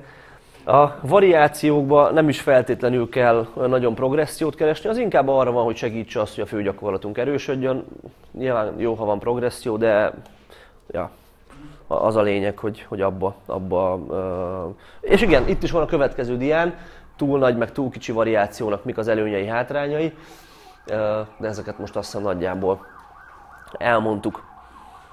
Nagyon gyorsan szaladjunk át az egyében, ez a piramisnak a csúcsa, ami már igazából nem annyira fontos, ha a többi rendben van. Mi tartozik ide? Pihenőidők. Mennyit pihenjünk? Sokat vagy keveset? Sokat, hát persze. De tényleg. Mi a hátránya a sok pihenőnek? Semmi, tényleg. Tehát nincs, nincs hátránya. Tehát minél többet pihenünk, azt mutatja a science, hogy annál jobban tudunk fejlődni. Nyilván hogyha ezt most már a, nem a kontextusába kezeljük, hanem azt mondjuk, hogy jó, akkor minden széria között megeszek egy pizzát, meg pihenek három órát, akkor ez már lehet, hogy nem feltétlenül életszerű. De hogyha azt hasonlítom össze, ami életszerű, tehát a kettő perc pihenőt a 6 perc pihenővel, akkor a 6 perc pihenő jobb lesz. Akár bicepszezésről van szó, akár fekvenyomásról, akár guggolásról mindig, hiszen mit csinálunk a több pihenővel, milyen pozitív változást hozunk az edzésünkbe, Miért jobb a több pihenő? Abszolút. Aha, ennyi. Tehát, és ugye elmondtuk, hogy attól fejlődünk, hogy összesen egy hét alatt, egy hónap alatt mennyi munkát végzünk el, és mekkora súlyokkal. Tehát, hogyha ezt tudom maximalizálni, akkor ez, ez tök jó dolog. Tehát pihenni kell minél többet. Ezért van nálunk az az edzéseken, hogy igazából lejöttök, és ott vagyunk 20 és mindenki gumicukrot teszik, így telefonozik, és akkor néha valaki csinál valamit, de közben így izé... ez, ez egyébként tényleg így van rendben, tehát hogy nem kell uh, így elfáradni, meg, meg lihegni tőle, meg ilyesmi, az egészségtelen. Szépen, szépen. Sok pihenővel és jó teljesítménnyel kell, kivéve ha a bedúranás a célja az adott részének az edzésnek, Hát amiről beszéltünk, hogy nem biztos, hogy ez annyira érdemes erre építeni, de én is szoktam úgy edzeni edzések végén, hogy na jó, akkor most 10 perc biceps, azt akkor élvezem kicsit pumpálni, de nem gondolok bele sokat, tehát hogy nem biztos, hogy attól lesz majd bármi. És ugye most jutott eszembe, hogy pár diával ezelőtt volt, hogy akár, tehát hogy akkor érdemes ugye izoláltan izomcsoport edzeni, ha heti akár 5-6 hétszer is ráérünk, viszont hogyha mondjuk heti 7 napot edzünk, vagy 5 vagy 6 napot, uh-huh. akkor ugye mi lesz a pihenőidő? Tehát a pihenő napokkal. Igen, um, ezt kétféleképpen lehet szerintem vizsgálni. Az egyik az az, hogy a pihenő időt itt most tekinthetjük, vagy na, a két út, ahogy ezt vizsgálhatjuk, az lokális, meg a, globális pihenés. Mi a lokális pihenés, hogyha nekem, én fekve nyomok, közben azért a lábam pihen, igaz? Hogyha a bicepszezek közben azért a hátam pihen, nyilván nagyjából. Tehát hogyha én na, heti hét napot edzek, de mindig másra edzek, akkor azok az izomcsoportok, amik ott nem végeznek munkát, azok ott, pihenés, azok ott a pihenő idejüket töltik. Tehát ilyen szinten lokálisan akkor pihennek. Globálisan Nyilván nem, mert globálisan, amikor az idegrendszerem egy olyan állapotban, hogy fú, most nagyon oda kell tenni magam, akkor ott nem a regeneráció lesz az előtérben, ott a kortizol szintünk magas lesz, növekedési hormon, tesztoszteron szint, tesztoszteron szint alacsony lesz, és a többi, és a többi. Tehát tehát uh, ilyen szempontból ez egy jogos felvetés, hogyha heti hét napot edzek, akkor állandóan stresszelem magam az edzéssel, és a kvázi pihenőidő így kevesebb. De hogyha, hogyha ezt kicsit visszatekerünk még jobban, és uh, visszavezetjük arra, hogy igazából a heti, heti összeedzés idő az fix, mert van egy olyan edzésmennyiség, amire szükségünk van. Tehát, hogyha én azt mondom, hogy heti, ez az edzésmennyiség nekem összesen úgy jön ki, az én edzés tempomba akármi, hogy nekem heti 12 óra. Akkor, hogyha 6 napot edzek, az 6 nap 2 óra edzés, igaz? Hogyha 4 napot edzek, az 4 nap 3 óra edzés. Ha 3 napot edzek, az 3 nap 4 óra edzés abszolút. Tehát ilyen szinten azt ki lehet mondani, hogy az idegrendszer egy adott héten összesen ugyanannyi időt tölt el egy ilyen stresszes helyzetbe. Tehát a regeneráció az megvalósul, csak nem feltétlen naponta teljesen, hanem kicsit mindig kevésbé, de gyakrabban. Na, érted nagyjából mire akarok? Igen. Nem gondolom, hogy ez annyira fontos. Hát ez inkább azt gondolom, hogy az élet vitelhez érdemes igazítani amit mondtam, nem, nem érdemes heti hat napot edzeni. Én most éppen hat napot edzek, de nem volt az se rossz, amikor három napot edzettem. Akkor a három napos edzések mindegyik, ahogy mondtam, négy óra volt, most a hat nap az csak két óra, de, de nem jobb vagy rosszabb egyik se a másiknál, csak most így jobban fér bele az idő, meg jobban kiadja az életvitelem, akkor meg úgy adta ki, tehát ez, ez szinte mindegy, én azt gondolom. Ja, na, tehát pihenjünk sokat. Tempó, beszéltünk róla. Mit mondtunk? Robbanékonyan, kontrolláltan, robbanékonyan, kontrolláltan. Jó, tehát negatív szakasz mindig kontrollált, de nem túl lassú. Pozitív szakasz mindig robbanékony. Akármilyen gyakorlatot csinálunk, az jobb, mint hogyha lassítjuk. Izombukásig érdemes elmenni. Miért nem? Mert. Így van, a következő szériába, igaz? Ja. Tehát érdemes legalább mindig két-három ismétlés benne hagyni, kivétel lehet, Hmm, még az se feltétlen. Hogy? Ja, az úcsó széria, igaz? Akkor szét lehet izélni. Ja, tehát úcsó szériába akár lehet, de nem érdemes bukásig vinni a szetteket. Tehát azt nem érdemes csinálni, hogy 80-ban nyomok amennyi megy, aztán megint nyomok amennyi megy, ma akkor lesz, nem tudom, 8, 6, 4, 3, vagy akármi, amúgy meg lehet, hogy bele tudnék nyomni heteket végig. És össze, az a lényeg, hogy összesen mennyi lesz ugye a terhelés. Intenzitásfokozó technikákról megint csak beszéltünk, hogy nem feltétlenül érdemes ezekre építeni. Jó öreg munkamennyiséget kell szépen maximalizálni. Ja, itt az óra, most vettem észre. Maximalizálni. Na, van itt még olyan, hogy verseny maxolás előtt mit csináljunk, meg át akartam nézni pár programot, de azokra már nem lesz idő. Van két program a honlapon, a Power Builderen. Egy Power Builder kezdő edzésprogram, Um, ami nem olyan full kezdő, hogy akkor tudod használni, hogyha most kezdtél el először és újzót fogni a kezedbe, hanem itt még szerintem a társaság nagy részének teljesen jó lesz. Meg van egy olyan, hogy Power Builder Texas Method, ami, ami szintén egy jó választás lehet már a ilyen kezdő középhaladóknak. Tehát én most azt szeretném tőletek kérni, hogyha így eljöttetek és így megtiszteltetek, hogy... Ja, igaz. De végül is. Ja. ja, hát így néz ki egy ilyen Excel-es tábla, beütitek a maxokat, munkasú. Ó, bazzeg. Hát kell, hogy vigyem így, igaz? Na mindegy, el tudjátok képzelni, hogy néz ki egy edzésprogram. Beütitek a munkasúlyokat, most mire vagytok képesek, és akkor kidobja szépen, hogy a 6 hét alatt mit, hogy kell csinálni. És na, mindegy, értitek, miről van szó van benne egy maxolás a végén, és akkor szépen lesz 6 hetente újra lehet csinálni. Ismerek olyan embert, meg PVB klubban is Facebook csoportban van, aki hatszor egymás után megcsinálta, és mindegyik mindig fejlődött egy picit. Nyilván egyre kevesebbet, de érdemes ezt így futtatni, amíg, amíg működik. Ez most pont a Texas Method, de arra is igaz ez. Jó, tehát hogyha, szere, hogyha ha azt szeretnétek, hogy legyen egy olyan program, amivel olyan nagyon nem nyúlhattok mellé, akkor ezeket bátran javaslom, úgy csináltuk meg, hogy így a legjobb tudásunk szerint. Nyilván sablonprogramok, tehát mindenkinek másra van szükség egy picit, de általában ez jó lesz ahhoz, hogy haladjunk. Hogyha szerettek egy kicsit többet agyalni rajta, és szeretnétek így magatoknak összerakni a programot, én az edzéseimben ezt mindig élveztem. Tehát én azt nagyon élveztem, hogy, hogy legalább annyira élveztem az edzésének a tervezését, mint a, véghez, mint a végrehajtását. Tehát akkor, meg, akkor meg le lehet ülni az Excel mellé, átné, átgondolni, amiket itt most megbeszéltünk, és, és akkor magatoknak egy, egy programot összerakni. Patrik, kérdés, még említetted, hogy volt. Ö, igen, még, még egy annyi kérdés jutott eszembe, vagy hát így útközben. Nem, nem az range az hogy, nem csak az. hogy ugye azt is említetted, hogy ugye amikor a push-pull meg a lábnap, ilyesmi, és hogy te inkább melyiket ajánlanád? Inkább azt izomtömegnövelésre, vagy pedig rendesen, amikor leosztjuk, itt hat napon keresztül edzünk, és akkor csak iz, izomra lebontjuk, izomcsoportra lebontjuk az edzést. Ö, nem biztos, hogy értem a kérdést. Hát, hogy ugye amikor inkább ilyen, ilyen push, meg pull, meg külön lábnapot tartasz, Igen? mit tudom én, egy, egy pushnál akkor ott van ugye a fekvenyomás, Igen. és ilyesmi, és ezeket rakjuk össze, vagy inkább izoláljuk szét izomcsoportonként napokra bontva. Hát ugye azt mondtuk, hogy ez attól függ, hogy hányan tudsz hetente edzeni. Hogyha heti három edzés fér bele, akkor a push-pull láb az azért nem jó, mert mert minden csak egyszer fogsz edzeni hetente, az akkor nem lesz jó. Akkor legyen minden nap push, pull, meg láb is. És akkor úgy hatot edzel, akkor akár már lehet így ö, szétbontani a dolgokat.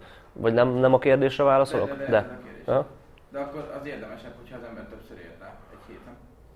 Akár ö, lehet érdemes. vagy, Aha. vagy olyan, hogy Szinte mindegy, szinte mindegy. Össz mennyi munkát végzel, az a lényeg egy hét alatt. Az, hogy mennyi részre osztod, az tökre egyéni preferenciától függ. csak ugye azért, hogy ne legyen az, hogyha mint a hatszor ráér az ember, akkor, és mindig csak egy adott izomcsoportot dolgoztatna meg, akkor végén ne legyen az, hogy hetente csak egyszer. Hát ne, az ne, az ne. Tehát hetente kétszer legyen egy izom, az egy jó aranyszabály szerintem, és onnantól kezdve meg már valószínű, hogy jó vagy. Akkor érdemes úgy csinálni, hogy hatszor ér rá. M- Azért mondom, hogy hatot, mert nekem annyi van, Mondjad, aha, hogy, persze. hogy mindig akkor egy melkiceps, és akkor ez mondjuk így benne van kétszer egy héten. Aha, akkor, aha, az is tök jó lehet, aha, ja, ja, igen. Igen, is köszönöm. szívesen. Valami még eszetekbe jutott esetleg? Igen. Ugye az elején beszéltük azt, hogy a valaki több sportot is űzött komolyan. Erre tudsz valami okosságot mondani, hogy például az én esetemben én űzek, és Aha. hetente mondjuk 6 vagy 7-szer edzek ö, minden ételemből mondjuk 3 súlyzós. És Uh-huh. ha nem is az, hogy hogy tudom segíteni egymást, de hogy hogy ne menjenek egymás kárára, csak mit figyelembe. Aha. De nyilván egymás kárára fognak menni, tehát ezt első lépés, ezt el kell fogadni. Hogy minél kevésbé menjen egymás kárára, az a kérdés ugye így megfogalmazás szinten. Vannak amerikai focistáink, és tehát nyilván azt neked nem kell mondani, hogy ott azért sérülés van minden gyakori, tehát erre így nehezebb tervezni. Tehát neked mindig nehezebb lesz az, hogy na egy programot követek, mert akármi történhet. Uh, Ugyanaz a mozgásforma, csak 15-es sérülés egyébként így. Aha. Aha. Vagy nálatok a tizede? Aha, tehát sokkal kevesebb a sérülés, Komolyan? Azt hittem, hogy több. Na mindegy. Um, hát, hát akkor lehet, hogy ezzel annyira nem is kell számolni. Um, 10 év alatt soha nem sérültem meg. egyszer. Ja, jó. Nem csak jó. Azt akarom én is mondani, és, és jó játékos vagy. Cseréppadú kispadú. Volt a három évi válogatott. Ja, na hát um, én azt szoktam mondani ilyenkor, hogy mindenképpen legyenek olyanok a súlyzós edzések, amik nem olyan megterhelőek. Tehát, hogy, hogy neked már ott van nagy stresszként a, a rögbi edzés, és az ugyanaz a stresszforrás, mint ami súlyzós edzésből jön. És a stressztűrő képesség az embernek az, az véges. Az tök mindegy, hogy három dolgot csinálsz, vagy egy dolgot csinálsz, az ugyanannyi lesz összesen. Eh, Tehát innentől, hogyha te egy picit inkább úgy edzel a súlyzós edzéseken, hogy kev- keves, kevesebbszer mész el bukásig a szériákba. Kicsit úgy fogod föl, most nyilván nem kell félreérteni se, de úgy fogod föl, hogy kicsit olyan frissítőek legyenek az edzések, hogy, hogy úgy jól tudjál regenerálódni belőle, hogyha nem tudom, négyszer hatot tudnál nehezen valamibe belenyomni, akkor helyette inkább nyomsz hatszor négyet. Tudod, kicsit frissebb maradsz, olyan robbanékony, ezért, az valószínű, hogy neked jó ötlet lesz. Így szoktunk programozni általában így a, a, olyan sportolóknak, akik mást is csinálnak. A jó hír ugye az, hogy, hogy ez annál fontosabb, minél magasabb szinten vagy a súlyzós edzésben. Tehát uh, nyilván edzel már pár éve, de hogy, hogy minél előrébb haladsz, az annál fontosabb lesz, és valószínű, remélhetőleg most a legkevésbé fontos, mert fejlődsz ugye azért hónapról hónapra, évről évre. Tehát Ilyen szinten én azt mondanám, hogy ezt próbáld betartani, de egyébként csinálj egy olyan programot, amit egyébként is csinálnál, csak a sallangot azt próbáld meg leszedni belőle, hogy ha nem muszáj a végén bicepszezni, akkor annyit, akkor nem muszáj, hogyha érted. A lényeg az legyen meg benne, és az energiát azt meg hagyd meg a foci edzésekre a többit. De nehéz erre okosat mondani, mert nem nagyon lehet. Egyébként így most megerősült érted, amikor nagyjából egy évet csináltam ilyet, hogy nem mentem 80-90 százalék környékére, akkor éreztem, hogy a legjobb, hogy Aha. minden napokban is úgyhogy lehet ez lesz. Hát ja, meg fontos neked, hogy a foci edzések is jól menjenek, vagy most a rögbi edzések is jól menjenek. Tehát, hogyha nagyon vered magad a terembe, akkor ott az nehéz lesz. Ja. Nekem meg még az jutott eszembe, hogy én még rögtön az elején mondtad, hogy hülyeség nyilván futni meg, meg edzeni, és hogy ugye amikor az ember éppen szálkásít, Aha. Ugye akkor elkerülhetetlen, hogy legalább valami kis kocogás, vagy arra tartományba edzés menjen. Hát jó, de az a szálkásítás is egészségtelen.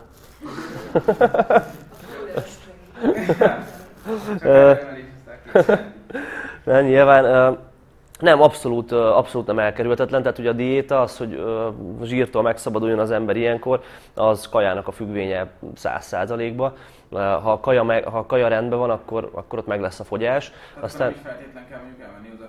Sőt, egyáltalán nem kell. Abszolút nem. Tehát vannak nagyon sikeres, okos, naturál testépítők, akik az egész versenydét alatt egy, egyetlen percet csak kardióznak, aki nyilván olyan alkat, hogyha valaki nagyon-nagyon durván nehezen fogy, és keveset teszik, és még úgy sem megy le, és tényleg jól naplózza a kaját, és nem megy le, neki valószínű, hogy érdemes egy pici plusz, tehát ahelyett, hogy még kevesebbet enne, ahelyett inkább valószínű érdemes egy kicsit több aktivitást becsempészni a mindennapokba, de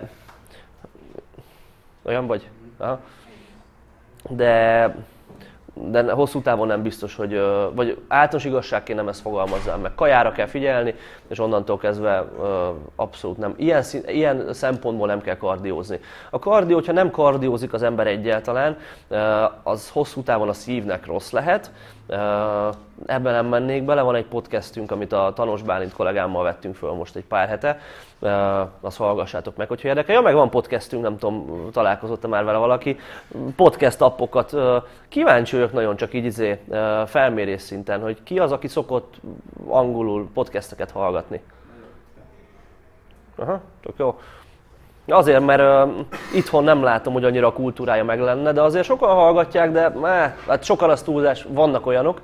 Uh, na, a podcast abban rákerestek, hogy Power Builder Podcast, és ott uh, megyünk már, köszi, és, és ott van egy csomó jó, jóság. Most holnap reggel fogunk éppen interjút csinálni a, a súlyemelő olimpikununkkal, Nagy Péterrel és edzésprogramozásról, meg minden ilyesmiről, tehát tök fasza lesz, majd hallgassatok meg. Na jó van, ennyi volt szerintem, mert így is már kicsit túlcsúsztunk. Nagyon szépen köszönöm, hogy itt lehettem, élveztem, remélem, hogy hasznos volt, aztán ha lesz még ilyen, akkor állok elébe, jó, és akkor jó edzés nektek, meg legyen edzésprogram jövő héten mindenkinek. Köszönöm. Köszönjük!